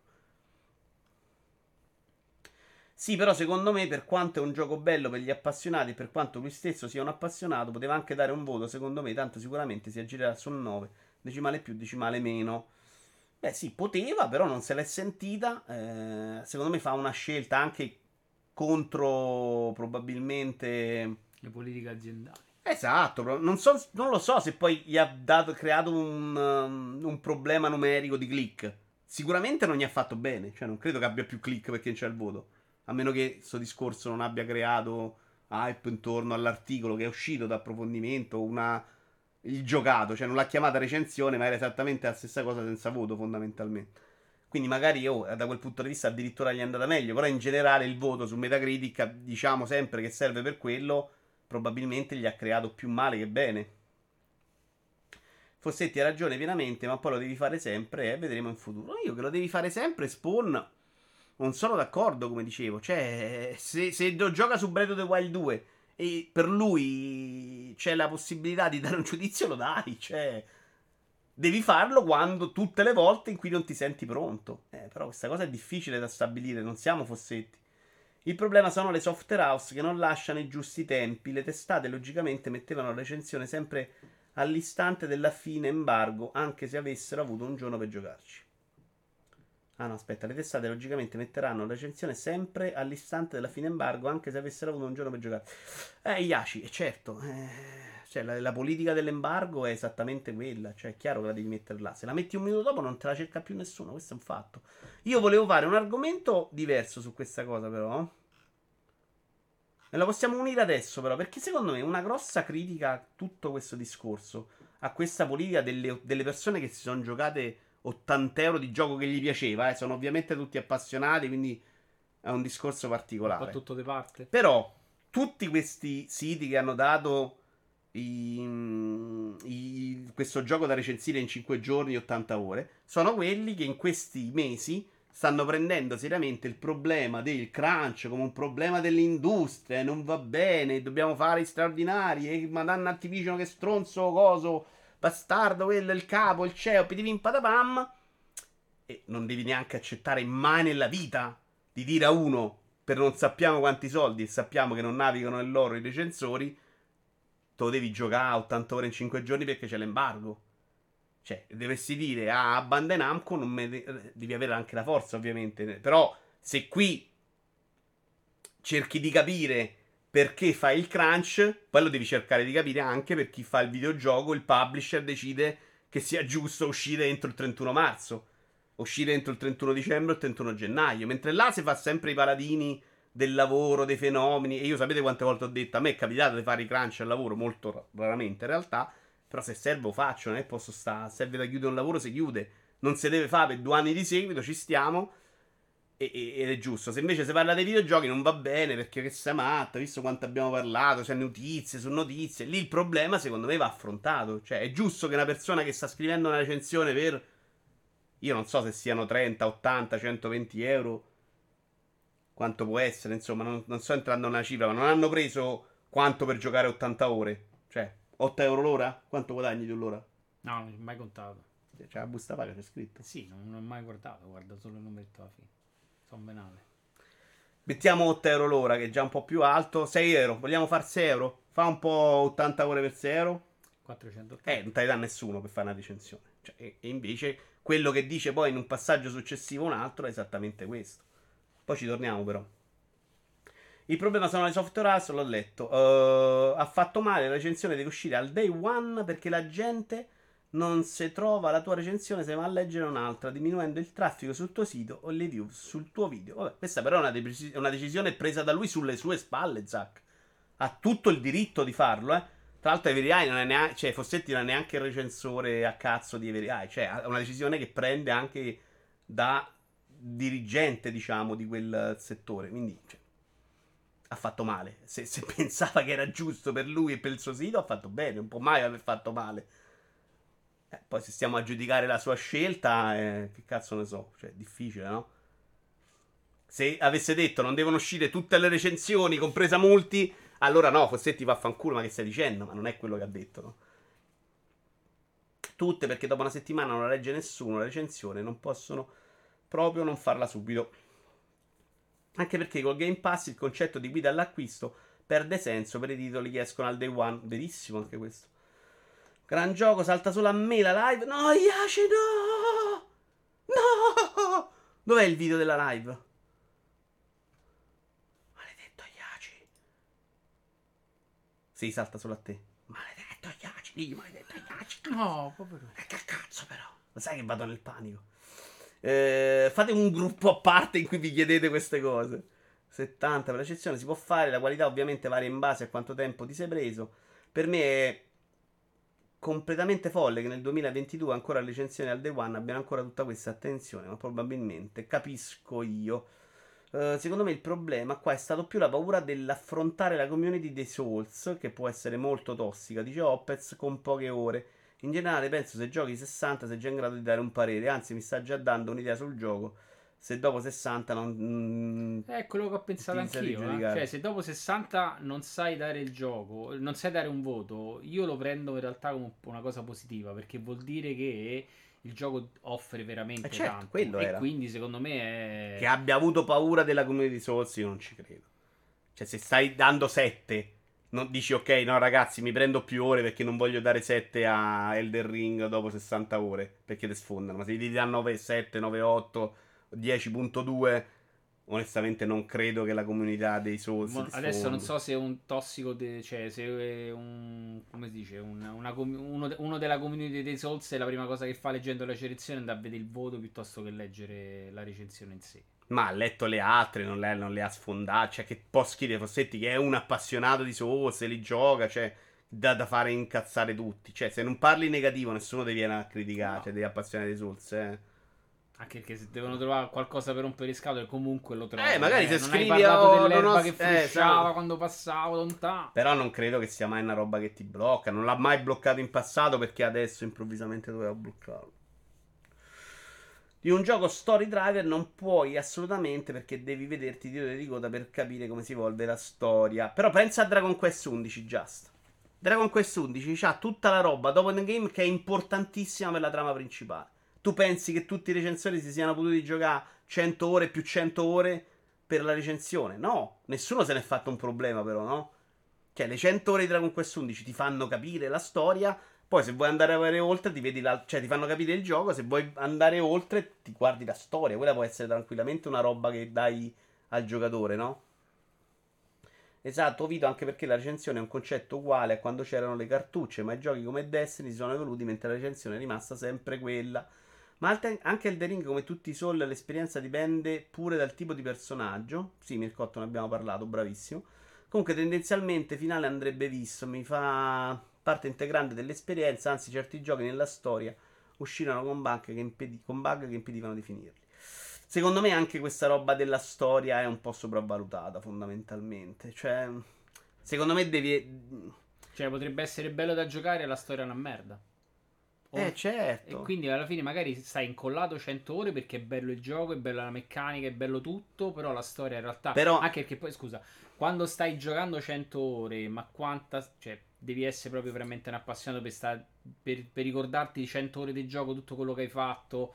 Eh, secondo me la storia va proprio in secondo piano. No, però anche fosse in primo piano. Se io però nella storia dopo 60 ore l'ho trovata bella, ma non ho finito. Cioè, non puoi dire sì, ho fatto 60 ore, devo ancora finirlo e al momento è fantastica e poi mi parli del gioco, cioè quello serve a me. A me non mi serve se mi dice esattamente se tutta la storia ti è piaciuta, capisci?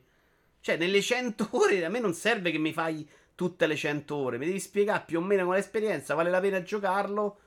Io parlo proprio come parere, cioè a me la recensione non serve nel concetto guidami, dimmi i tasti, dimmi che cazzo ci sono le varie modalità. Questa roba non me ne frega niente da trovarla scritta.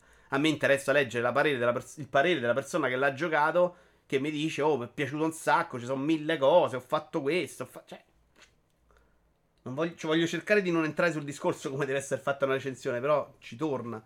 Però sì, secondo me quello è importante, no? Io voglio solo sapere se funziona bene da un gioco. La, la storia e tutto il resto ma mi riguarda fino a un certo punto. A me piace anche che The Last of Us mi dice una bella storia, ma non è il finale. E a me i finali non piacciono di The Last of Us che cambia l'esperienza, no? Quello sto dicendo. Cioè, per me The Last of Us, finale di merda, improvviso, fatto proprio schifo, non cambia il piacere di una storia che ho vissuto invece per le prime 30 ore. Uh, devi contare che Pregianza è molto professionale nelle cose e quindi ci ha messo tutto quel tempo perché il gioco non è recensibile. Lo sto vedendo io che non conto un cazzo dopo 10 ore o 5 per quanto riguarda Elder Ring. Onestamente, BDC, ma se devo essere onesto, secondo me anche Dying Light 2 c'ha quel problema, eh. Cioè, se stai lì a guardare quanta parte di gioco hai visto di Dying Light 2, io mi sono fatto 20 ore, credo, penso di aver fatto il tutorial. Cioè, ti giuro, ancora non ho capito benissimo come evolve il personaggio. Per me Elden Ring non è sicuramente il tipo di gioco che ha bisogno di fare vedere qualsiasi cosa per dare un giudizio. Quello che ci interessa al giocatore è se le meccaniche nuove e level design funzionano. Sapere ogni singola side quest come va a finire ti permette solo di dire che, come al solito, per vedere i finali segreti e fare ogni singola quest devi farti un mazzo enorme. Vedi anche per Hollow Knight, va almeno finito per essere usato poi come metro di paragone. Oddio, Spawn. Magari voleva dare 8,5, però non sapendo quando abbiamo, abbiano dato gli altri, ha aspettato prima di fare la fine di Greco con la recensione di God of War del 2018. 9, tra l'altro, Just. Just, però veramente lì stai facendo un torto a Fossetti, secondo me. Cioè, se Fossetti deve star lì a preoccuparsi dell'utenza di ogni singolo gioco che recensisce, gli stai dando del coglione. Io mi sento di escluderla questa possibilità. È una roba che ho una critica che gli ho sentito fare, soprattutto in merito a questo però io la escludo. Cioè, secondo me, se stai a fare recensore e non vuoi uscire per paura che ti prendi le polemiche, cazzo, lascia fare sto mestiere. Oh, fallo fare a mottura. Eh. Uh, l'articolo dei One è uscito con buona pace del SEO. Dice Mircotto. Senti, ma l'articolo ha sempre detto che sarebbe uscito lui. Ho sentito dire che il crunch per un redattore non è un problema, dato che un redattore, tra l'altro, perché sta bene dover giocare 16 ore al giorno per la recensione. Quella è una follia. Quella, secondo me, è un, una roba, secondo me, anche vagamente brutta di questa industria. Cioè, dovrebbero dire come leggeremo dopo? No. E se lo fanno tutti insieme, la prossima volta ti mandano il gioco 15 giorni prima. Oppure decidono tutti insieme da team non la facciamo. Cioè, bisognerebbe pure arrivare a suo ragionamento. Eh. Capisco che è complesso, però, ragazzi, eh, non va neanche bene che una persona gli dici devi giocare 80 ore per fare recensione. Anche perché, e qui arriviamo al punto, secondo me non fai un buon servizio all'utente, perché te lo stai giocando in un modo che all'utente non giocherà. O quasi, perché vedo che Elder Ring in realtà lo stanno giocando tutti così lo stesso, senza recensione. Sono un tossico dei Souls, se vede meno di 9 ti uccide la madre, lo fa colpendola da dietro un muro, infrangendo la fisica e con un movimento del fendente di almeno 15 secondi. No, sei troppo severo con i Souls, Just, devo essere onesto. Uccello del sottobosco, mi pare che in passato non avesse gesti- gestito benissimo le critiche, dici di Fossetti. Io non credo che sia quello il problema.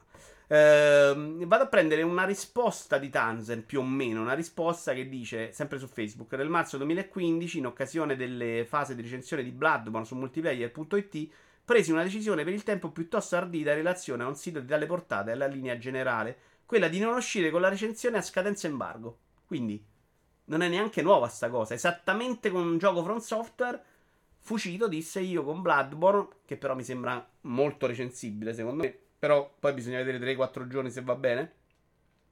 Disse no, io non me lo faccio, magari perché non disse non voglio giocarlo 18 ore al giorno. Io mi ricordo veramente le facce sfatte dei, dei recensioni di Sekiro al momento. Perché Sekiro è un gioco complicato, stai lì, non ce la fai a fan boss, devi fare 100 Chiaro, ore.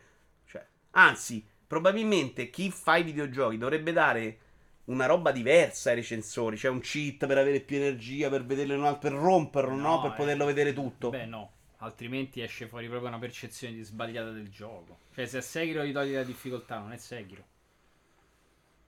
Mm. Però sto lì fermo un boss. Se eh, vado so, avanti no, e in realtà ho pensato proprio quello. Ho detto, immagina che qualcuno invece ci mette. Cioè, ah, magari ci metti un giorno, un giorno, due. No, forse due no. Però magari ci metti otto ore a superare un boss. Sono otto ore che hai perso per vedere eh, i certo. giochi che togli la recensione. Però se lì gli dai la, fia- la famosa fiaschetta in più, è un problema.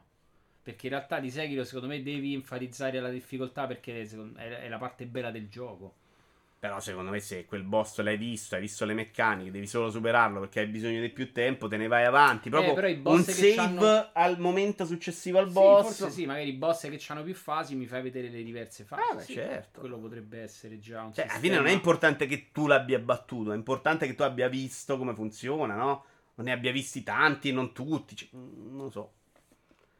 Uh, vi arrivo al punto. No, ma il risultato fu molto apprezzato, dice uscito dalla community. Gli eccessi furono comunque molto alti e il pezzo mi uscì particolarmente ispirato perché avevo potuto metabolizzare per bene scrittura e giudizio complessivo. Uh, l'ultima parte di questa notizia, la 5C e del Ring, non c'è bisogno di finire un gioco per recensirlo, secondo Mike Rose. Mike Rose, il capo del publisher Nomo Robots, secondo lui non serve giocare tanto per scrivere una recensione, anzi è antietico farlo e chiedere a qualcuno di farlo, a meno di non pagarlo migliaia di dollari. Fa il discorso che vi dicevo.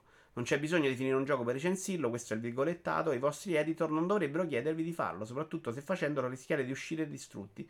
Nei miei 8 anni di recensione di videogiochi ne avrò finiti il 10% e la mia opinione difficilmente si è discordata da quella degli altri. E qua impazzisco, cioè perché dare come metodo di paragone per aver scritto una buona recensione il fatto che sia equivalente a quella degli altri mi fa uscire di testa. Cioè, che cazzo Vabbè, vuol dire? perché, perché è secondo me la struttura della recensione che è sempre quella. Quindi se la sua struttura della recensione è simile comunque a quella degli altri, c'ha ragione lui. No, perché lui sta dicendo che io ho, ho visto un gioco per me è sembrato bello, siccome era bello per gli altri, allora è bello. Quindi non- la recensione è giusta. No, lui però ti ha detto non, è- non c'è bisogno di finire un gioco per E recensire. quello è un altro discorso. Lui dovrebbe dire: Il mio parere nelle, nelle 40 ore successive non è cambiato rispetto alle prime 20.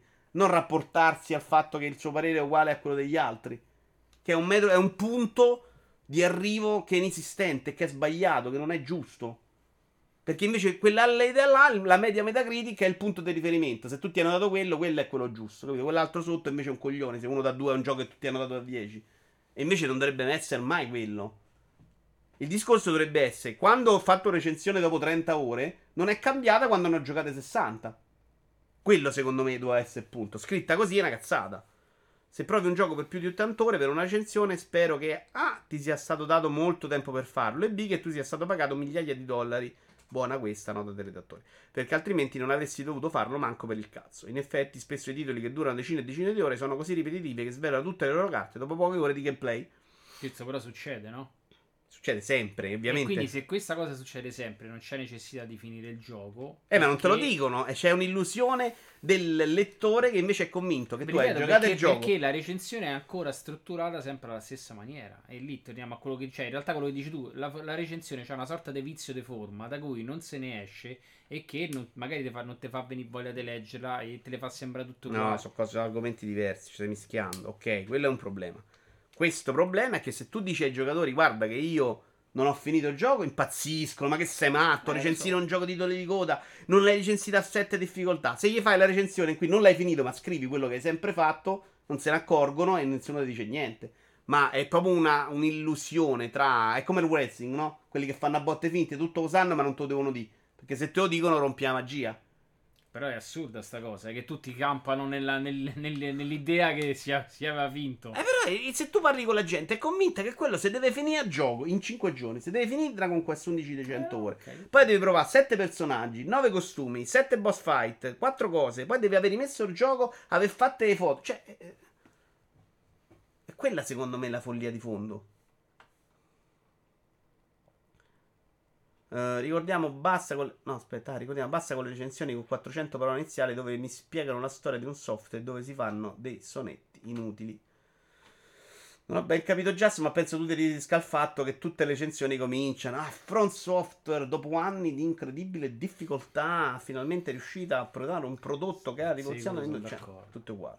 Sono d'accordo che sia una roba. Quella, quella è la parte che, devono, che ti mantiene sul sito perché così c'è il click, finisce No, no, no, lì, no. Questa è una convinzione vostra. È No, proprio no. chi la scrive è abituato a leggere quello, è abituato a scrivere quello e continua a scrivere quello. Io le trovo da 41enne che qualche libro ci provo a leggere, una roba che secondo me è proprio illeggibile più. Ma infatti non ci provo neanche più a leggere una recensione, raramente proprio. Di solito se leggo qualcosa la leggo a posteriori, cioè voglio andare a leggere qualcosa di un titolo, a vedere, confrontare un parere, ci vado magari dopo. Eh, un'altra opzione sarebbe quella di fare uscire le recensioni in due parti. La prima riguarda le prime impressioni con un voto temporaneo e poi un aggiornamento con la versione finale. Mm. Non piacerebbe al pubblico, Zack. Secondo me avrebbe più senso, ma non piacerebbe al pubblico. Secondo me è anche difficile da gestire a livello lavorativo, eh, perché uno magari se gioca 80 ore, un gioco come Elden Ring ti tiene fermo un recensore magari per due settimane e, e devi gestire pure il lavoro, quindi penso che sia una cosa pure difficile. Soprattutto adesso che fanno anche live, cose. Cioè, Fossetti era lì a giocare sta cosa in 5 giorni, poi tu anda anche live. Potrebbe essere magari più interessante che la sua partita, le sue 60 ore che hanno generato la, recensione, te le fa live, no, o magari ti fa una- un qualche live in cui ti continui a fare la recensione dal vivo. Potrebbe essere una cosa buona Eh. e nuova, magari, non lo so. Sì e no. La taschetta è più opzionale o checkpoint tra le fasi dei boss, sempre opzionali, non cose che dovrebbero dare ai giocatori altro che ai redattori. No, ragazzi, hai. ai redattori sta roba non possono neanche farla. Eh. Cioè lì o metti il Lì trucco proprio non è che poi fa un gioco apposta. Esatto, devi mettere un trucco in cui schivi della roba. O dei save probabilmente. Più Dei credibili. save mi sembra più semplice. Esatto. Però devono essere save che comunque esistono in gioco e quindi alla fine torna il discorso di fare un gioco già predisposto per recensione che no. no. No, no, Il bello è che ti viene dato. Tra l'altro, smettessero di fare i giochi da 200 ore, magari, perché quello è il meno senso. Il bello è che ti viene dato né tantissimo tempo né tantissimi soldi per una recensione. Io sto giocando Horizon, dopo 10 ore avevo un parere, dopo 20 un altro, ora un altro ancora, dice Franz. Allora, ma è molto incuriosito perché io mi sono fatto qualche ora e il mio parere ce l'ho. Ma eh, sembra, guarda- Però mi sembra che lo, penso di mantenerlo pure sullo stesso perché a meno che non ci sta un grande salto. Però stai parlando di un gioco che può durare 200 in cui te ne sei fatte 30 probabilmente. Che è chiaro che se tu un gioco Skyrim lo vuoi recensire dopo 5 ore stai facendo una cazzata, eh, su questo siamo d'accordo. Skyrim dopo 100 ore, Franz, è un altro discorso. O Skyrim dopo 60 ore, capito il punto? Non è Però 100 ore in diario. voglio di giocare dialogo. Valhalla e me lo gioco un'ora. No. Però Valhalla dopo 25 ore secondo me puoi scrivere proprio la recensione. Non hai visto il finale del merda? Ok, ci giri intorno, non parli del finale, sei molto onesto col lettore, dovresti, anzi parlo proprio in via ipotetica, essere molto onesto col lettore e digli guardate, sono arrivato a 40 ore, che è quello che provo a fare io, no? Che posso permetterlo, non sto dicendo che devono far così loro e che loro sono stronzi perché non fanno come me. Ma quando io vi parlo di quello che gioco, sono molto onesto su cosa ho giocato, come l'ho giocato, perché l'ho giocato. Oh, sono arrivato a 40 ore, non ho visto il finale. Oh, non sono andato dopo i dopo di coda. Oh, ho giocato. Secondo me quello è più utile a voi di io che fingo di aver finito il gioco. Che è quello che mediamente vi beccate di nascosto e non vi lamentate. Sono stato chiaro? Sì, sì. Ok. Io ti avrei fatto l'esempio di Odyssey, ma è uguale. Perché so giocare a quello, non ho giocato Valhalla. Ma Odyssey è uguale, dopo, dopo 10-15 ore che fai, fai proprio sempre... Assassin's Creed è proprio l'esempio. È quello, Ma cazzo. mediamente il gioco Ubisoft quello- è sì, sì, perfetto. fai, fai quello da A a B tutto il tempo con mille dialoghi in mezzo. Il che- gioco Ubisoft strutturalmente è una roba che secondo me puoi recensire sempre. Perché lui ti dà all'inizio la spiegazione di tutto il gioco. C'hai già la piramide dove devi arrivare col nemico, sai già esattamente anche dove va a finire la storia. Poi tutto il resto può cambiare, però il gioco lo puoi vedere dall'inizio. In Dying Light 2 sta cosa non ce l'ho, avrei fatto molta fatica a recensirlo adesso. Anche arrivando ai titoli di coda, però. Cioè, io se mi faccio la rasciata per i titoli di coda di Dying Light 2, onestamente, dovrei inventarla la recensione. Perché sto vedendo una parte proprio piccola di quello che c'è nel gioco. Abbiamo un altro video o vediamo... No, ma andiamo avanti. E, e quindi in quel caso, per esempio, arrivare ai titoli Gora per me sarebbe comunque molto limitato. Ricordo un certo Vincenza Versa, non so se lo conoscete, che su Twitter scrisse sopra i 40.000 caratteri. No, 5.000 ho detto io, just. Mi dovrebbero arrestare. 5.000 è il limite mio, non 40.000. Ma che sta matto? 5.000 è una pagina? 5.000 è una pagina di Word. no? Comunque anche il GN non ha fatto uscire una vera e propria recensione, c'è una recensione in corso con una fascia di voto che è pure una buona soluzione di compromesso, dice Getter. Sì, mi piace in realtà. Skyrim dopo 60 ore è sequestro di persona. No, non sono d'accordo. Skyrim secondo me è una di quelle robe che ti ci può infognare fatto il bene. miliardo su altri giochi. Skyrim, secondo me, se... Sì, poi tra l'altro è un altro giocatore di Destiny che sta a fa bocchetta precisa, mo. E dai, Just, su. Serino sui personaggi Sony, ancora su Facebook. Ogni tanto ci vado su Facebook, mi ricordo. Però che Elden Ring tu lo possa recensire dopo 20 ore, lo puoi sapere solo dopo averne giocate 70. Prima lo puoi solo immaginare. Uno che viene pagato è giusto che ti dia a indovinare? No, Mauro, però non ti sto dicendo che devi. Bella attenzione, domanda. è una domanda perché è vero quello che dici tu. Elden Ring non l'hai mai giocato prima e quindi non lo sai. Però al- mentre sei all'interno del gioco, secondo me puoi dartela, puoi capirla questa cosa.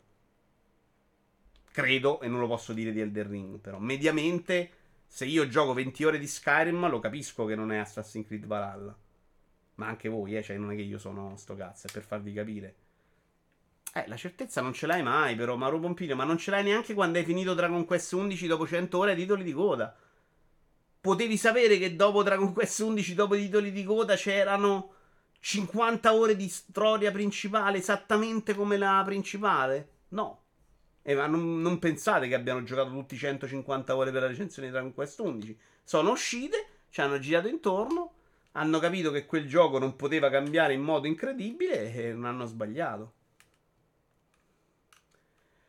Io che ti pago per fare quello, mi aspetto che lo finisci il gioco quantomeno. Chi è che paga qua però Mario Pompilio? Scusami, fammi capire esattamente. Noi utenti? No. Noi prendiamo tutto in modo abbastanza squalidamente gratis, che è una roba terribile. Ma è quello a cui siamo abituati, è quello che facciamo. Quindi noi utenti non abbiamo il diritto di chiedere a uno di giocarsi più di 80 ore di, Ring per fare, di Elder Ring per fare una recensione. Ci siamo, no? Se pagassimo il sito forse potremmo entrare nell'argomento. Non lo facciamo, noi muti. E veriai che dai il, il, gioco a fare a Fossetti. Stiamo dicendo che è una roba per cui ti daranno 100 euro per fare 800 ore di gioco. Secondo me neanche loro possono lamentarsi troppo, no? Io che ti pago. Da utente mi basta che siano trasparenti. Sì, bravo, bravo. Per me quello è assolutamente superabile questo problema. Cioè il problema di arrivare a un punto fisso poi forse con Elden Ring avrebbe un senso, però come dice Stone, con Destiny che fra sei mesi è cambiato completamente, non ce l'ha più il senso. Cioè daglielo il voto se ti serve per fare i click. Dai, fai la recensione se ti serve, fai quello che fai GN, work in progress. Ti dico, guarda, sto gioco in questo momento è così, nelle prime 60 ore che ho giocato è così. Poi lo rigiochi dopo 20 e dici ho ribadito, lo... puoi fare entrambe le cose, cioè arrivare al momento dell'embargo dicendo onestamente ho giocato 30 ore perché stavo a fare una live con voi, non rompete il cazzo che non pagate. Da utente a me piacerebbe quella roba, non mi dispiacerebbe anzi. Non me ne fregherebbe niente che arrivi il giorno 1, no? Mi hai dato il tuo giudizio, mi hai dato le tue ore, non ci hai girato intorno, sei stato molto onesto. È possibile farlo al pubblico senza far scappare la gente? Non lo so. Stiamo parlando di gente che lavora gratis, signori, e che è una roba terrificante. Secondo me, però, se riesce a creare la spaccatura, poi prima o poi la gente si abitua e comincia a vedere le cose in modo diverso, no? Poi, oh, è... Non lo so, non lo so, è difficile dire se però. sei uno contro mille, no. A multiplayer, a multiplayer a ai, fate così, poi forse vedete che la gente non scappa. Onestamente devono campare, devono fare no, no, no, adesso, è... Devono... è come quelli che dicevano, eh, però i siti con le riviste dovevano anticipare. No, è cazzo, in quel momento sai fare la rivista che vende e vendi la rivista. Cioè Molto complesso questo ragionamento. Ma anche se cambia qualcosa nelle 50 ore dopo, ciò non invalida le prime 20 ore di gioco. Zac. Eh, però, mediamente questa roba non è mai dichiarata, come dice Mauro, no? Cioè, se non sei onesto e dici il mio giudizio è delle 20 ore e di tutto, stai facendo secondo me un servizio brutto. Perché comunque se hai visto 20 ore di un gioco che dopo 80 per tutti non hai visto niente, è chiaro che lì serve di più. Però secondo me sarebbe assolutamente un compromesso dire il gioco è arrivato 4 giorni fa. Io lavoro 8 ore al giorno. Fate per conto, 8 per 5 sono 40, non fate 60, cagate il cazzo, ecco la recensione. Cioè... Brr, sono d'accordo che è un discorso complesso. Serino sui personaggi Sony. Sony non ha semplicemente investito Andiamo nei videogiochi. Oltre. Sì, sto provando ad andare avanti. Andiamo oltre, quindi nuovo video. Gli abbonamenti su Twitch possono essere considerati un pagamento. Lesdale. Uh, 1,80 euro al mese da parte tua può essere considerato un pagamento? Cioè, se fossero 30.000 euro al mese per un, un recensore, sì. Ma per un sito Every Eye in cui arrivano durante una live 2000, eh, cioè quanti abbonamenti arriveranno? Eh beh, 15, 20. se gli abbonamenti sono solo Prime, se chi si è abbonato con i soldi, quanta No, mai... esatto, lì devi capire la cifra, ma non pensate che arrivano mai a pagare eh, i recensori, cioè i recensori, i soldi di Every Eye multiplayer arrivano dalla pubblicità, non da Twitch se arrivassero abbastanza soldi da Twitch per essere considerato un pagamento, avresti ragione. No, al momento adesso non è neanche avvicinabile sta cosa. Moccia è, con- è possibile considerarlo pagato? Sì, Moccia sì. A Moccia potete rompere le palle visto che fa 30.000 abbonamenti al mese. Mm, ok. Però Moccia fa quello che fate per gli abbonamenti, cioè intrattenimento. E quindi non, è, non deve recensire. Se fosse una roba che paga i costi di FreeEye, possiamo cominciare a parlare. Ma non è che a quel punto ok, devi per forza finire il gioco. Eh. Per me lì hai il diritto di parlarne. Oggi dobbiamo solo stare zitti e muti perché sta roba ci sta arrivando gratis nelle, nelle, nelle, a casa. Sì, ma il sito non ti deve niente, manco quella trasparenza, secondo me, è tutto gratis. Che non me la deve, sono d'accordo. Che secondo me sarebbe più bella, però sì. A dovere io sono d'accordo con te, Zac. A me non mi deve niente nessuno finché è gratis. Bravissimo. È vera questa cosa. Ma infatti non sono io quello che la chiede. Cioè... A me piacerebbe, però, secondo me è proprio più onesta per l'utente. Sarebbe più bella, sarebbe un dibattito più interessante. Perché io, io non ci vado da Fossetti a dire, oh, mi devi dare questa trasparenza. No, sono d'accordo con te, ma infatti non ho mai detto quello, però. L'abbonamento a una rivista quanto costa? Beh, la rivista. Che, una rivista cartacea che costava 6, un abbonamento pagavi almeno 4 euro, do. Mm, A volte pagavi il 50%, in quindi realtà 3 a volte euro al pagavi, mese. pagavi. Beh, l'ultimo abbonamento lo figurati Super Console, quindi che ti devo dire? No, videogiochi fu. eh, fu. Quindi, però mi sembra che 12 numeri ne pagavi o 10 o 11. Vabbè, pagavi massimo 50% di sconto, però, no, dai. no, no, se su 12 numeri ne pagavi o 10 o 11. quello No, no, a volte c'erano sconti più grossi. Però. Vabbè. Però sì, l'abbonamento Twitch, se tu arrivi a un totale in cui quella roba è pagata, hai ragione. Al momento è una parte, secondo me, proprio piccola dei loro introiti. Poi bisognerebbe chiederlo a loro sta cosa. Potrebbe aver senso quello che dici, eh. Però secondo me, a giudicare da quello che vedo in live, è difficile che ci campano e ci pagano tutti. Sony non ha semplicemente investito nei Video. videogiochi. Sì, scusa. Tra l'altro non riusciamo a partire con sta roba di Serino. Serino sempre su Facebook, eh. E parti. Sony non ha semplicemente investito nei videogiochi. Negli ultimi anni il vero bene aggiunto sono stati i suoi personaggi. I personaggi Nintendo sono troppo legati alla loro fanciullesca bidimensionalità e va bene così. Microsoft offre giochi più hardcore che spesso non hanno nemmeno un chiaro protagonista, il volto spendibile. Qui si parlava un po' della statua che era stata fatta per promozione Di Aloy a Firenze. eh, dialogo a Firenze. I PlayStation Studio costruiscono i loro giochi attorno ai protagonisti forti quanto il gameplay, ai quali vengono affidati. Ogni gioco prova innanzitutto a creare una star nel quale l'utente può immedesimarsi e sentirsi figo. Meccanismi simili a quelli cinematografici, che permettono di veicolare e sfruttare efficacemente messaggi sociali, di arrivare a un pubblico estremamente vasto e non necessariamente interessato ai videogiochi. La popolarità di Sony non è insomma quella variabile casuale che i detrattori vogliono farvi credere. E prima di creare il calco in gesso di un personaggio per parlare di argomenti forti, perché cosa riportava la scritta, te lo ricordi? No. Era più un discorso sul potere perché delle l'ho- donne. L'ho visto spesso, cioè ho visto sempre la foto, ma la scritta non si leggeva mai. Eh no, era un discorso sul potere delle donne e come mancasse quella statua su un personaggio femminile, mi pare. Questo personaggio ce lo devi avere. Lo scopo per il quale è servita Loi non poteva essere affidato alla principessa Peach né a Master Chief. Che però sono entrambi due personaggi abbastanza chiavi dei rispettivi marchi. Eh. No, Cioè, ma se lui mi dice- dicevi gio- videogiochi Microsoft, mi viene in mente Master Chief. Non c'entra cazzo, non è che ha detto che non c'hanno personaggi, ha detto No, che... però ci sta creando sopra. eh, Però qua dice Sony, lui dice proprio che è un rapporto diverso, cioè Sony costruisce questo rapporto su personaggi forti e molto protagonisti. Peach, È la principessa da salvare. Sì, esatto, ma non è l- l- il centro della gio- neanche del ma anche Mario è il centro del gioco di Mario. Stai facendo il platform, no? Però non sono convintissimo che neanche Sony fondamentalmente gli sia riuscita sempre sta cosa. Il protagonista di Tsushima è un personaggio forte, incredibile. No, non lo so. no. Quelli di The Last- di The Last of Us già un po' più sì. Forse eh, quello di Uncharted, ma. Sì, Nathan Drake sì, dai, è un bel personaggio, molto cinematografico, tant'è vero che è uscito un film al cinema. Ehm, onestamente capisco quello che vuole dire Serino. Però sì, non mi sembra neanche una roba solo di Sony, ecco, nel mondo dei videogiochi. Ma magari la poteva fare Samus Aran o Lara Croft. Mm, bravo. Samus Aran Però no. Samus no, perché non vedi. Cioè, si, si conosce il volto forse da Non è, non- non è centrale neanche nei giochi di Metroid, secondo me, il personaggio Samus. Cioè, capiamo quello. Il protagonista lo è, però Nintendo, secondo me, il focus non ce l'ha sul personaggio, sulla storia, ce l'ha sull'avventura e sul gioco, sul gameplay. E Dio la benedica. Lara Croft è già più quell'esempio di che fa Serino, no? Di personaggio molto centrale che magari supera come importanza addirittura il gioco.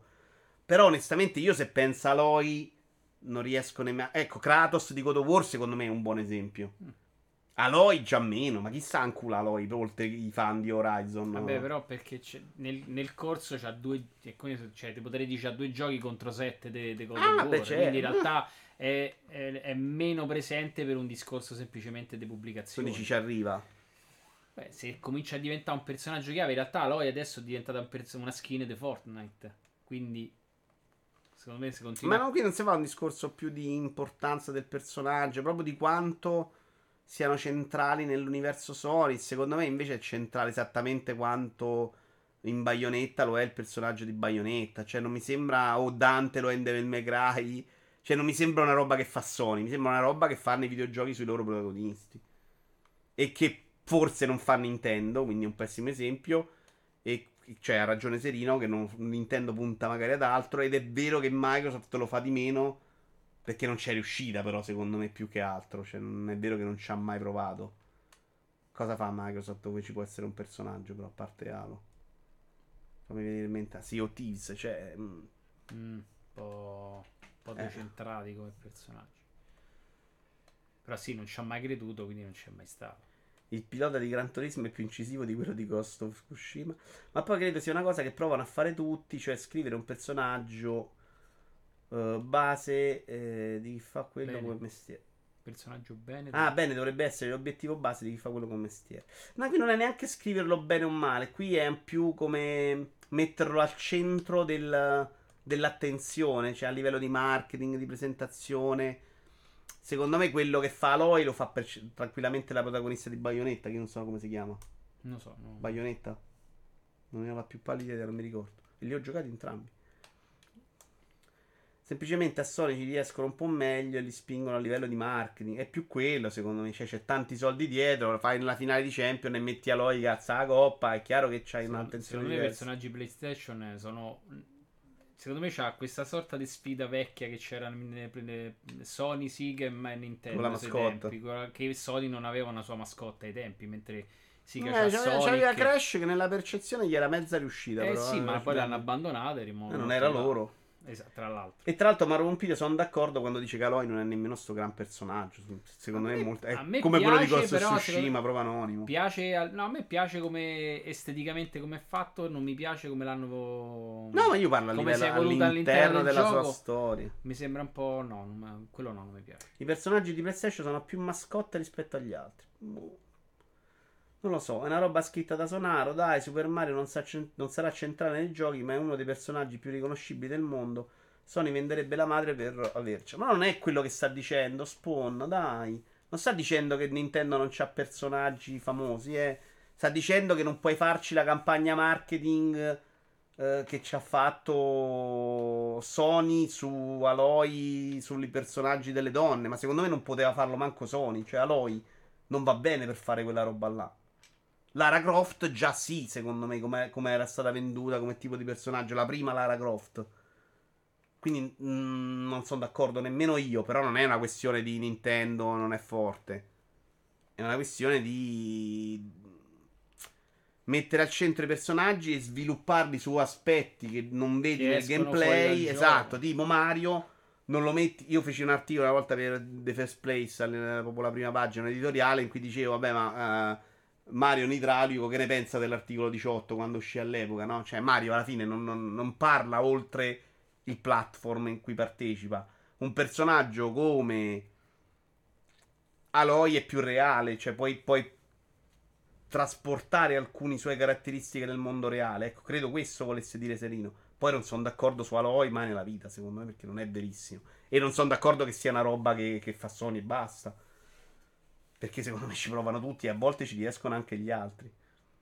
Nintendo a Pikachu. Ma voi state facendo un discorso di popolarità. Non, non, era mai nella vita quello, però, eh. Almeno nella mia interpretazione. Cioè, con Pikachu non puoi fare una. una. campagna contro il maltrattamento d'animali. No, è un'altra cosa, no? Ale King 90, benvenuto. Mentre su Nathan Drake, probabilmente come puoi usarlo? Su una Onlus, che ne so. non, non, lo so. Non mi viene neanche in mente che Nathan Drake che cazzo gli puoi far fare, Ma a caccia dei tesori, non, non, non ce la vedo neanche come... Fino a un certo punto i protagonisti di Kira potevano fare qualcosa così. Sì, contro la guerra, per esempio. Opez, dai, sì. Ci sta. Uh, però secondo me sì, non, non, mi viene in mente il vantaggio di Sony se non quello dei soldi nella campagna marketing, sinceramente. Secondo me, lei che fa quella roba con la statua. Ne parleremo in un La Vito in diretta, tra l'altro. Me l'ero messo da parte. Sul consiglio tuo, se non sbaglio. Ah, no. Eh sì, ma Ah, no, parlato sì, di sì, sì, del stata, poi non mi hai trovato il link, ma E più o meno c'era un filo e mezzo. Eh, non c'è stata questa gran polemica, però secondo me ne possiamo, ne parleremo su sta roba di se Sony può permetterselo o no. Però secondo me no, cioè, per farvi darvi un sunto. Shadow Warrior 3 sarà disponibile gratis al day one su PlayStation Now. Questa è un po' una notiziola, eh. Su, tra l'altro si vocifera di questo nuovo PlayStation Now che dovrebbe arrivare a breve. Il fatto che ci arrivi un titolo al day one, non proprio il più importante dell'universo, però una Però roba all'inizio- già tra AA e AAA, eh. Ci stiamo? No, è un cambio di rotta su un servizio che offriva solo un certo tipo di giochi. Il titolo sarà disponibile dal primo marzo e sarà contenuto all'interno del catalogo di PlayStation Now sin dal day one gratuitamente. PlayStation Now in cui puoi anche scaricare i giochi, però non solo streaming, vero? Eh, mi sembra su. Sì, puoi scaricare. Mi sembra che ci sia anche Sì, la sì, possibilità di scaricarli. Mi sembra su PC e streaming, su console li scarichi. Shadow Warrior 3 si aggiunge a un servizio che lentamente sta diventando sempre più interessante per tutti coloro che possiedono una PS4 e una PS5. Uh, se a- a- accorpano i due servizi, Plus e Now, quanto sarebbe- sei disposto a pagarlo? Quanto? Per come è adesso, compreso Shadow Warrior 3. Ah, oggi come oggi, domani dicono ok, guarda, Domani, esatto. insieme. Quanto, Te quanto lo sei metto disposto a 10 lo prendo, te lo metto 15 lo prendo, te lo metto Al 20 ci mese, penso. Al mese? Partendo dal presupposto che è mese, 15, eh, ovviamente. Esatto, devi essere... 5 lo pago, 6 non lo pago. Qual è la tua cifra? Eh? Non in la generale, mia la tua. cifra, la mia cifra è... Deve essere 6-7 euro mensile.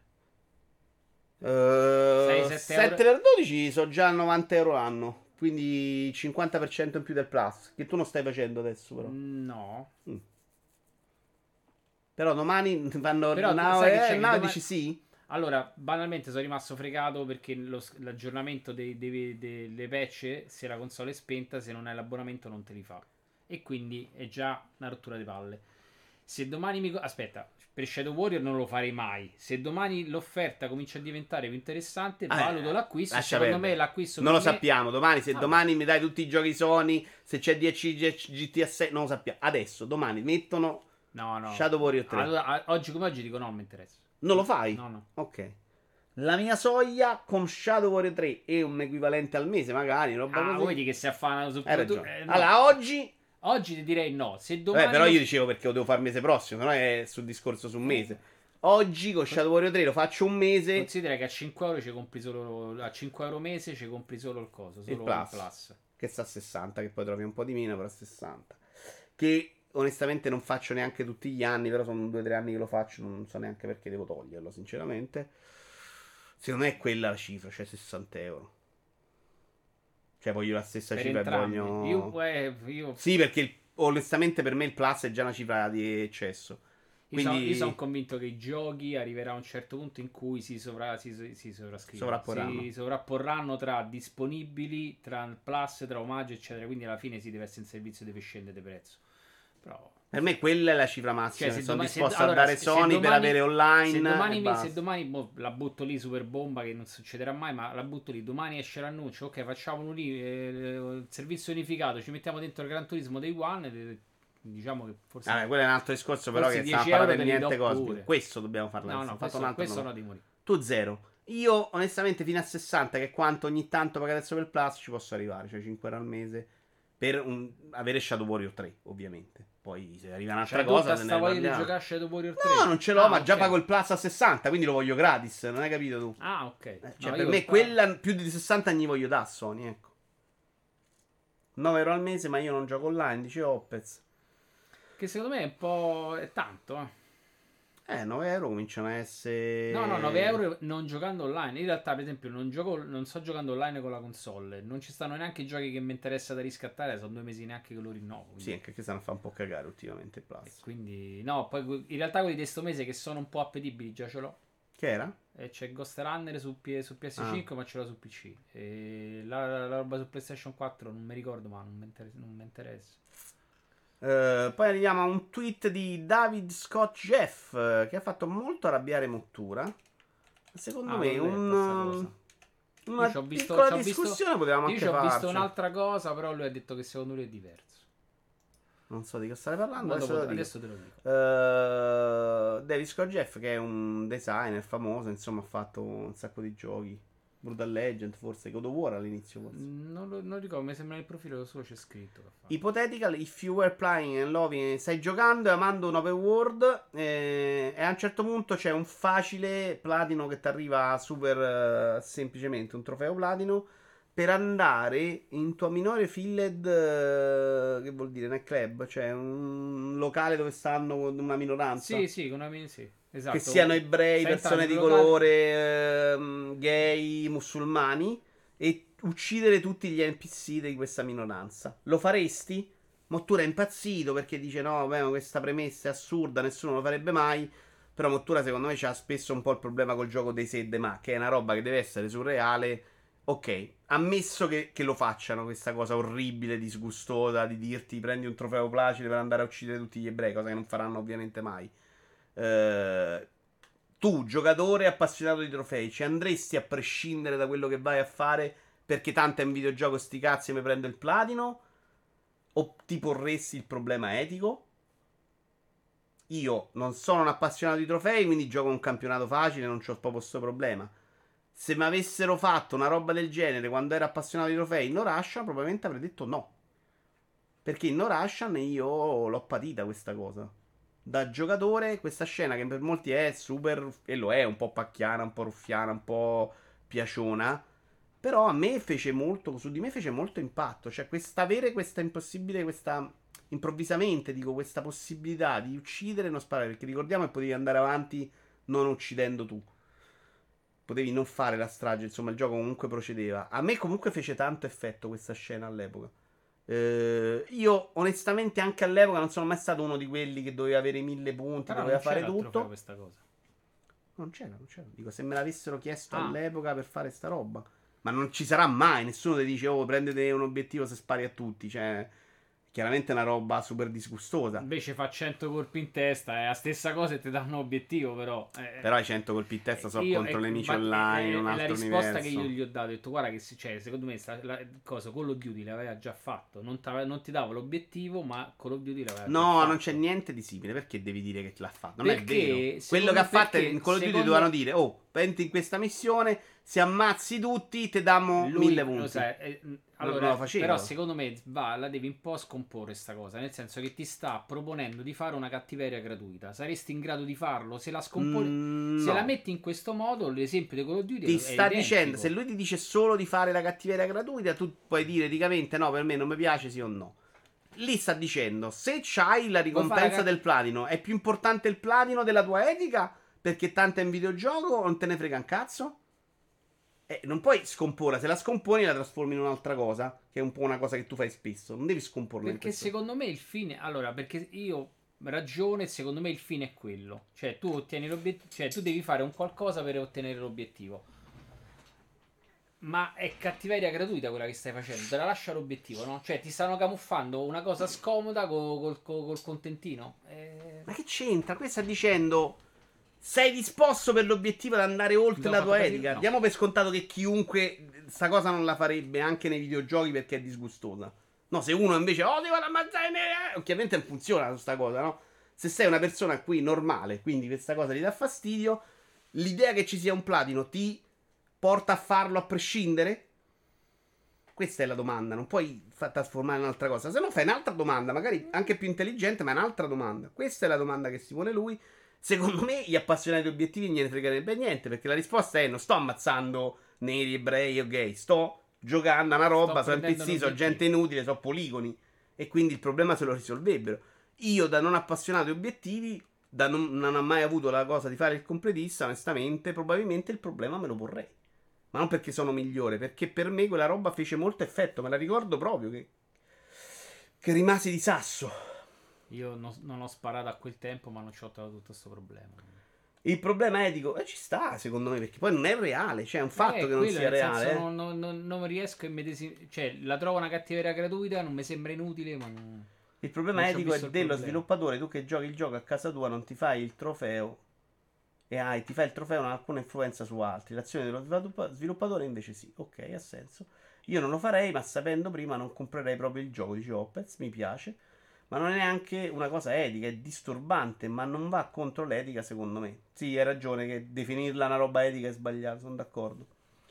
Uh, l'etica si applica alla vita reale? Sì, sì, ragazzi, avete ragione, non, non, non è un problema etico, però non saprei proprio definirlo, onestamente.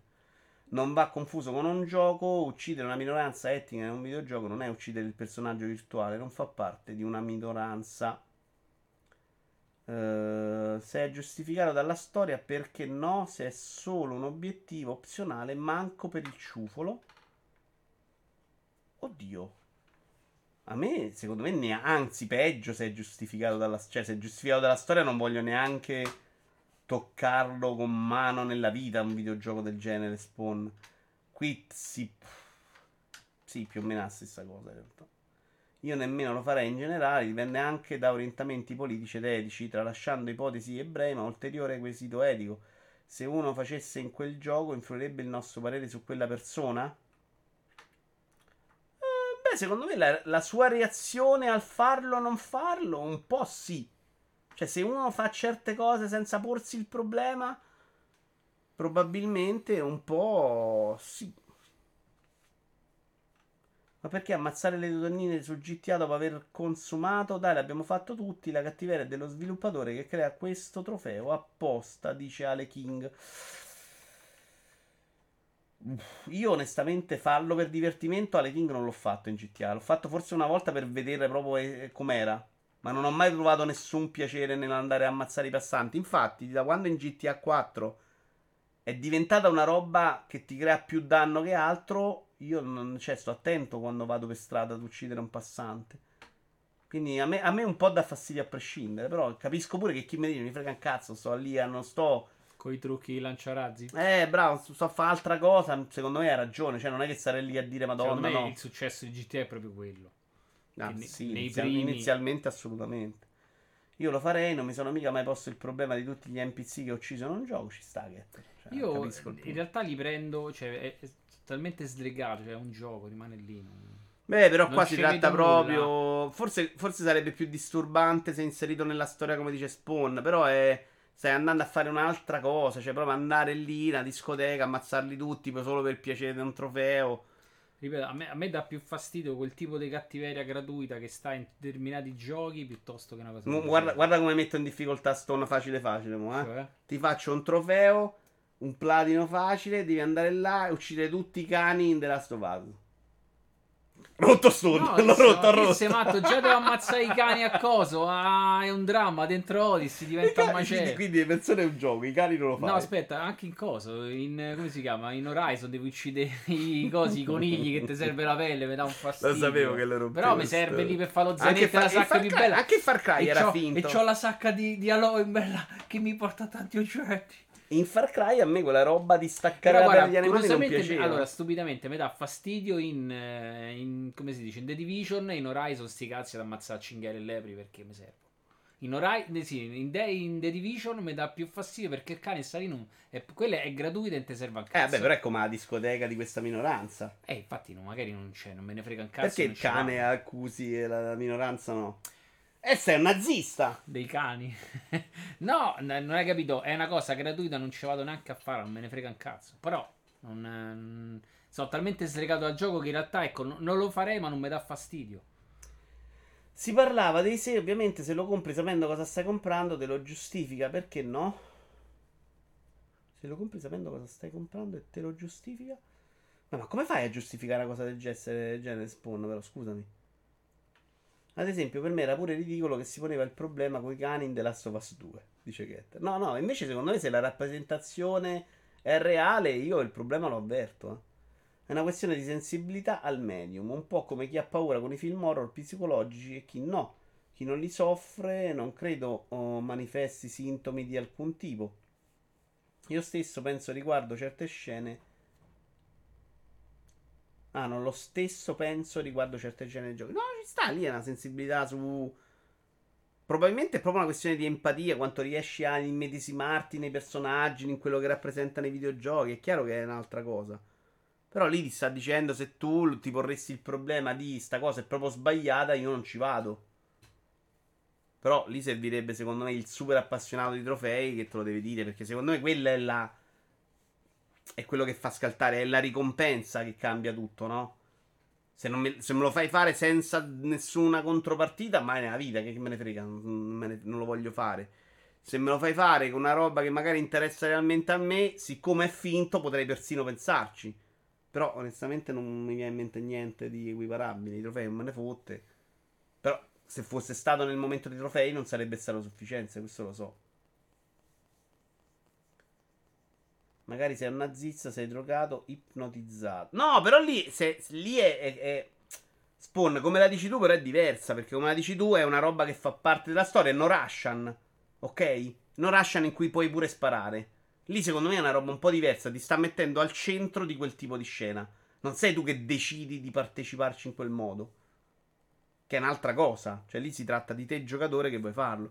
Però secondo me non era mai quello che pensiamo tu, c'è una roba insindacabile, no, perché comunque ragazzi, al succo non è roba vera. Sono d'accordo con voi, non lo è per me, non lo è per gli altri. Uh, FIFA, cambio di nome sempre più vicino per il CEO di Electronic Arts, sono solo quattro lettere su una scatola. Ci ho messo un po' a capire quattro lettere. Ah, adesso, ma che cazzo io pensavo che fosse un calesse e che adesso sono quattro lettere. internazionale. Il CEO Andrew Wilson, Electronic Arts non è più convinta che il nome scelto per la serie possa portare dei reali vantaggi, o almeno questo ha dichiarato il CEO dell'azienda Andrew Wilson durante l'ultimo meeting con i vertici di Electronic Arts. Secondo il CEO, il nome starebbe impedendo alla serie di espandersi oltre le semplici partite di calcio 11 contro 11 quindi vuol dire non possiamo fare perché magari ci sono delle limitazioni. Il calcio storico vogliamo fare 100 contro 100. Ah, magari sei bloccato perché la FIFA non vuole che fai altre robe. Eh. In realtà hanno fatto 5 contro 5, quindi boh. E l'unico vantaggio sarebbero 4 lettere su una confezione. Onestamente, ora a parte la, l'opportunità di dirlo adesso dopo 45 anni, però secondo me se il gioco FIFA in questo momento di mercato oggi esce col nome Giovanni non cambia non niente. Secondo me non lo vendi più. Stai scherzando? No, perché secondo me la gente. Cioè, secondo me FIFA è, il, FIFA è il gioco di calcio. Se domani sullo scaffale ci metti un altro nome, sai che non è FIFA, tanta gente manco se. Cioè, la gente domani dice non compro un gioco di calcio. O dice, oh, come si chiama quest'anno il gioco di calcio? Giovanni, ok, compro Giovanni. Se ci fossero un'alternativa che invece prende il nome FIFA, secondo me lì cambia. Allora, è successo eh, è successa alla Toyota che la, hanno avuto la Corolla e hanno venduta una milionata dei de, de, de veicoli. Hanno cambiato il nome Corolla in Auris le, le vendite sono crollate a picco.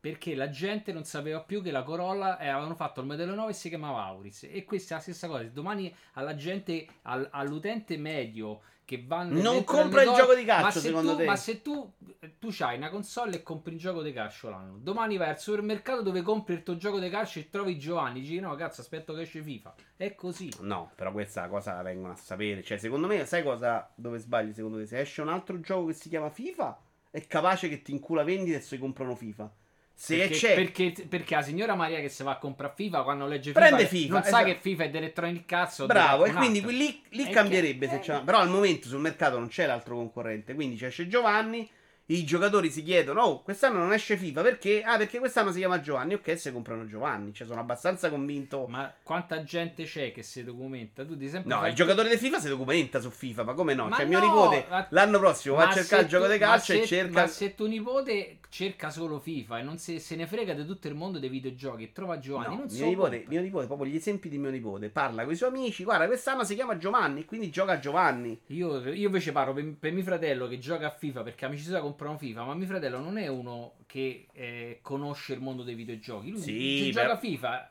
No, secondo me. Cioè, gio- so io che gli devo dire, guarda, che Startano si chiama Giovanni, vatti a cercare Giovanni. Perché mm. se no, se no, so compra, se no gira come una trottola perché non sa qual è il gioco. Cioè, non lo so, adesso secondo me tuo fratello non la prenderebbe benissimo di questa opinione di lui, però no, secondo me... Non è, no, perché ti, no, semplicemente perché saperlo, non, è, non è, un appassionato di videogiochi che conosce il settore. Sì, però non è un giocare... appassionato di videogiochi, ha trovato che c'era un gioco di calcio che si chiamava FIFA e se l'è comprato la prima volta. Io, so, io, no, perché io ho detto, guarda, perché lui se giocava, se giocava PS, io ho detto, Quindi per lui l'informazione FIFA. è stata FIFA. Tu adesso gli dirai, guarda che FIFA si chiama Giovanni. Ma ripeto, perché glielo devo dire io, altrimenti lui non lo sa. Oppure gli t- dice un amico con cui giocava a FIFA.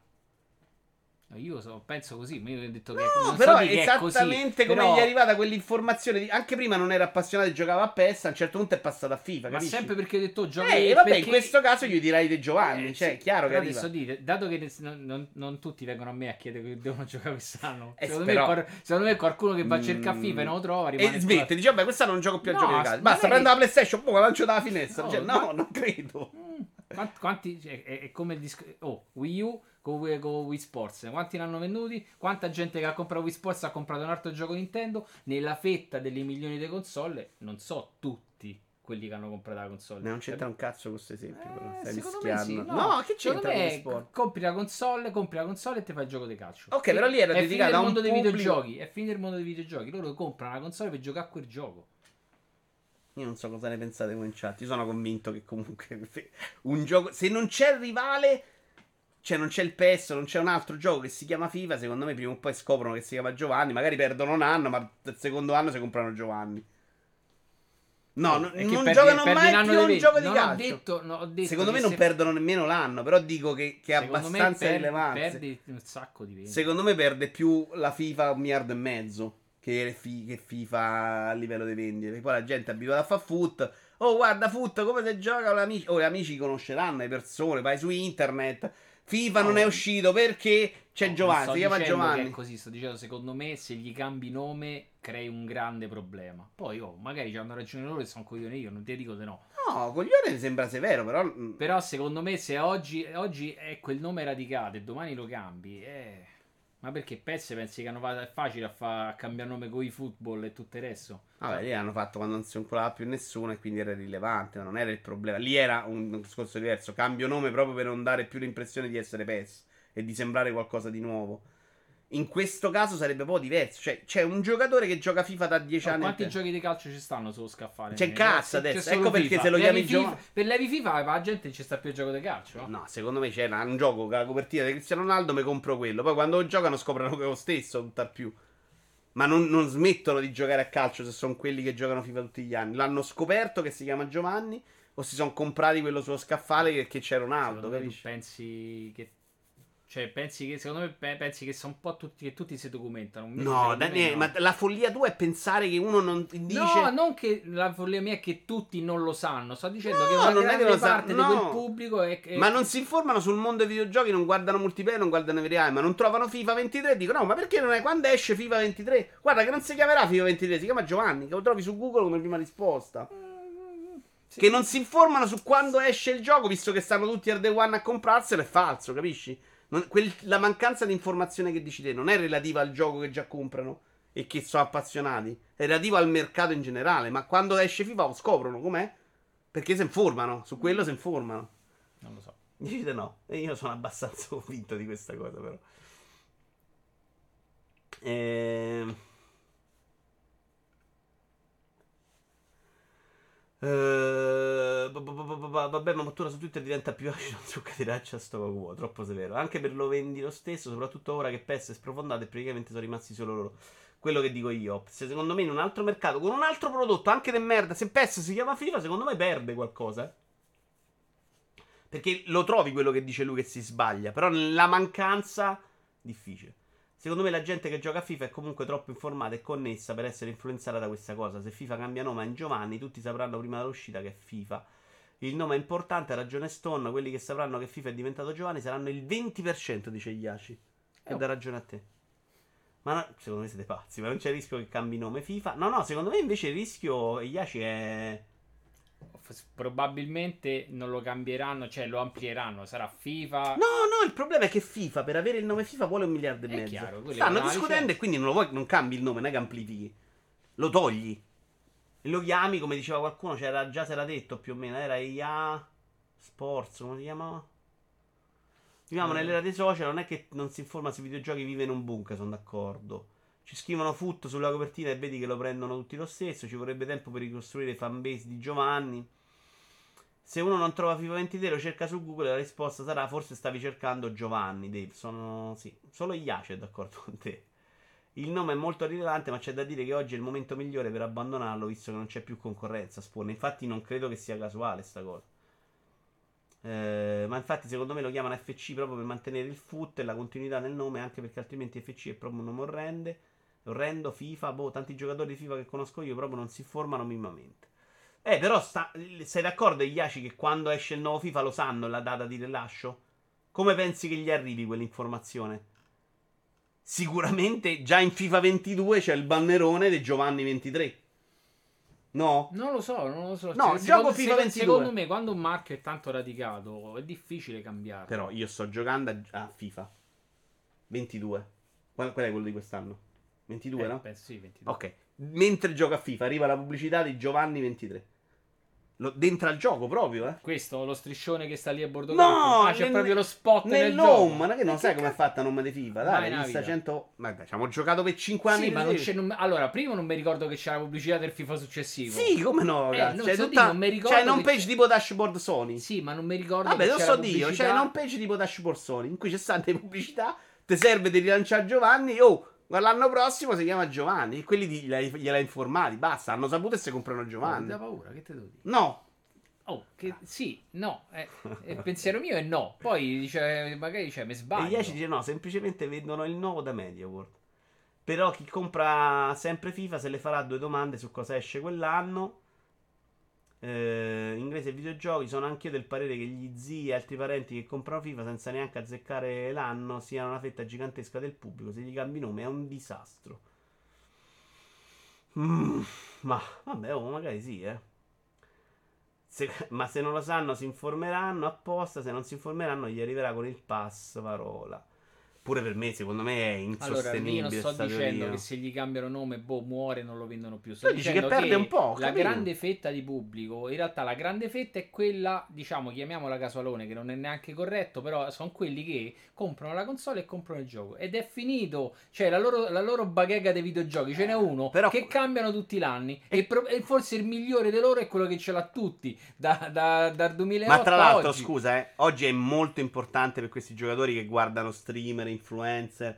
Cioè, Max Shosha che gioca FIFA 20. Non se manco quello se guardano. Mio fratello non gliene frega un cazzo dei streamer, no? Se rompi i coglioni a guardarlo, magari se guarda 700, 700 serie TV, ma non si mette su Twitch a guardare gente. Chiede qualcuno se sai quando esce Giovanni 23. che sarebbe comunque un nome della Secondo Madonna. me eh. non sarebbe, ma Giovanni XXIII proprio, è proprio. Giovanni 23 sarebbe proprio invece di Aston. E così è tutta a chiesa, lo compra e dopo- Aston, ma vattene a fanculo. Pure se lo chiamo Giovanni. Sor Maria, mo vendo. Cosa siete pazzi? Secondo me questo discorso siete un po' pazzi. Ma smetto di insistere perché c'è anche Iaci che ti dà ragione. Quindi non posso fare il bulletto con te.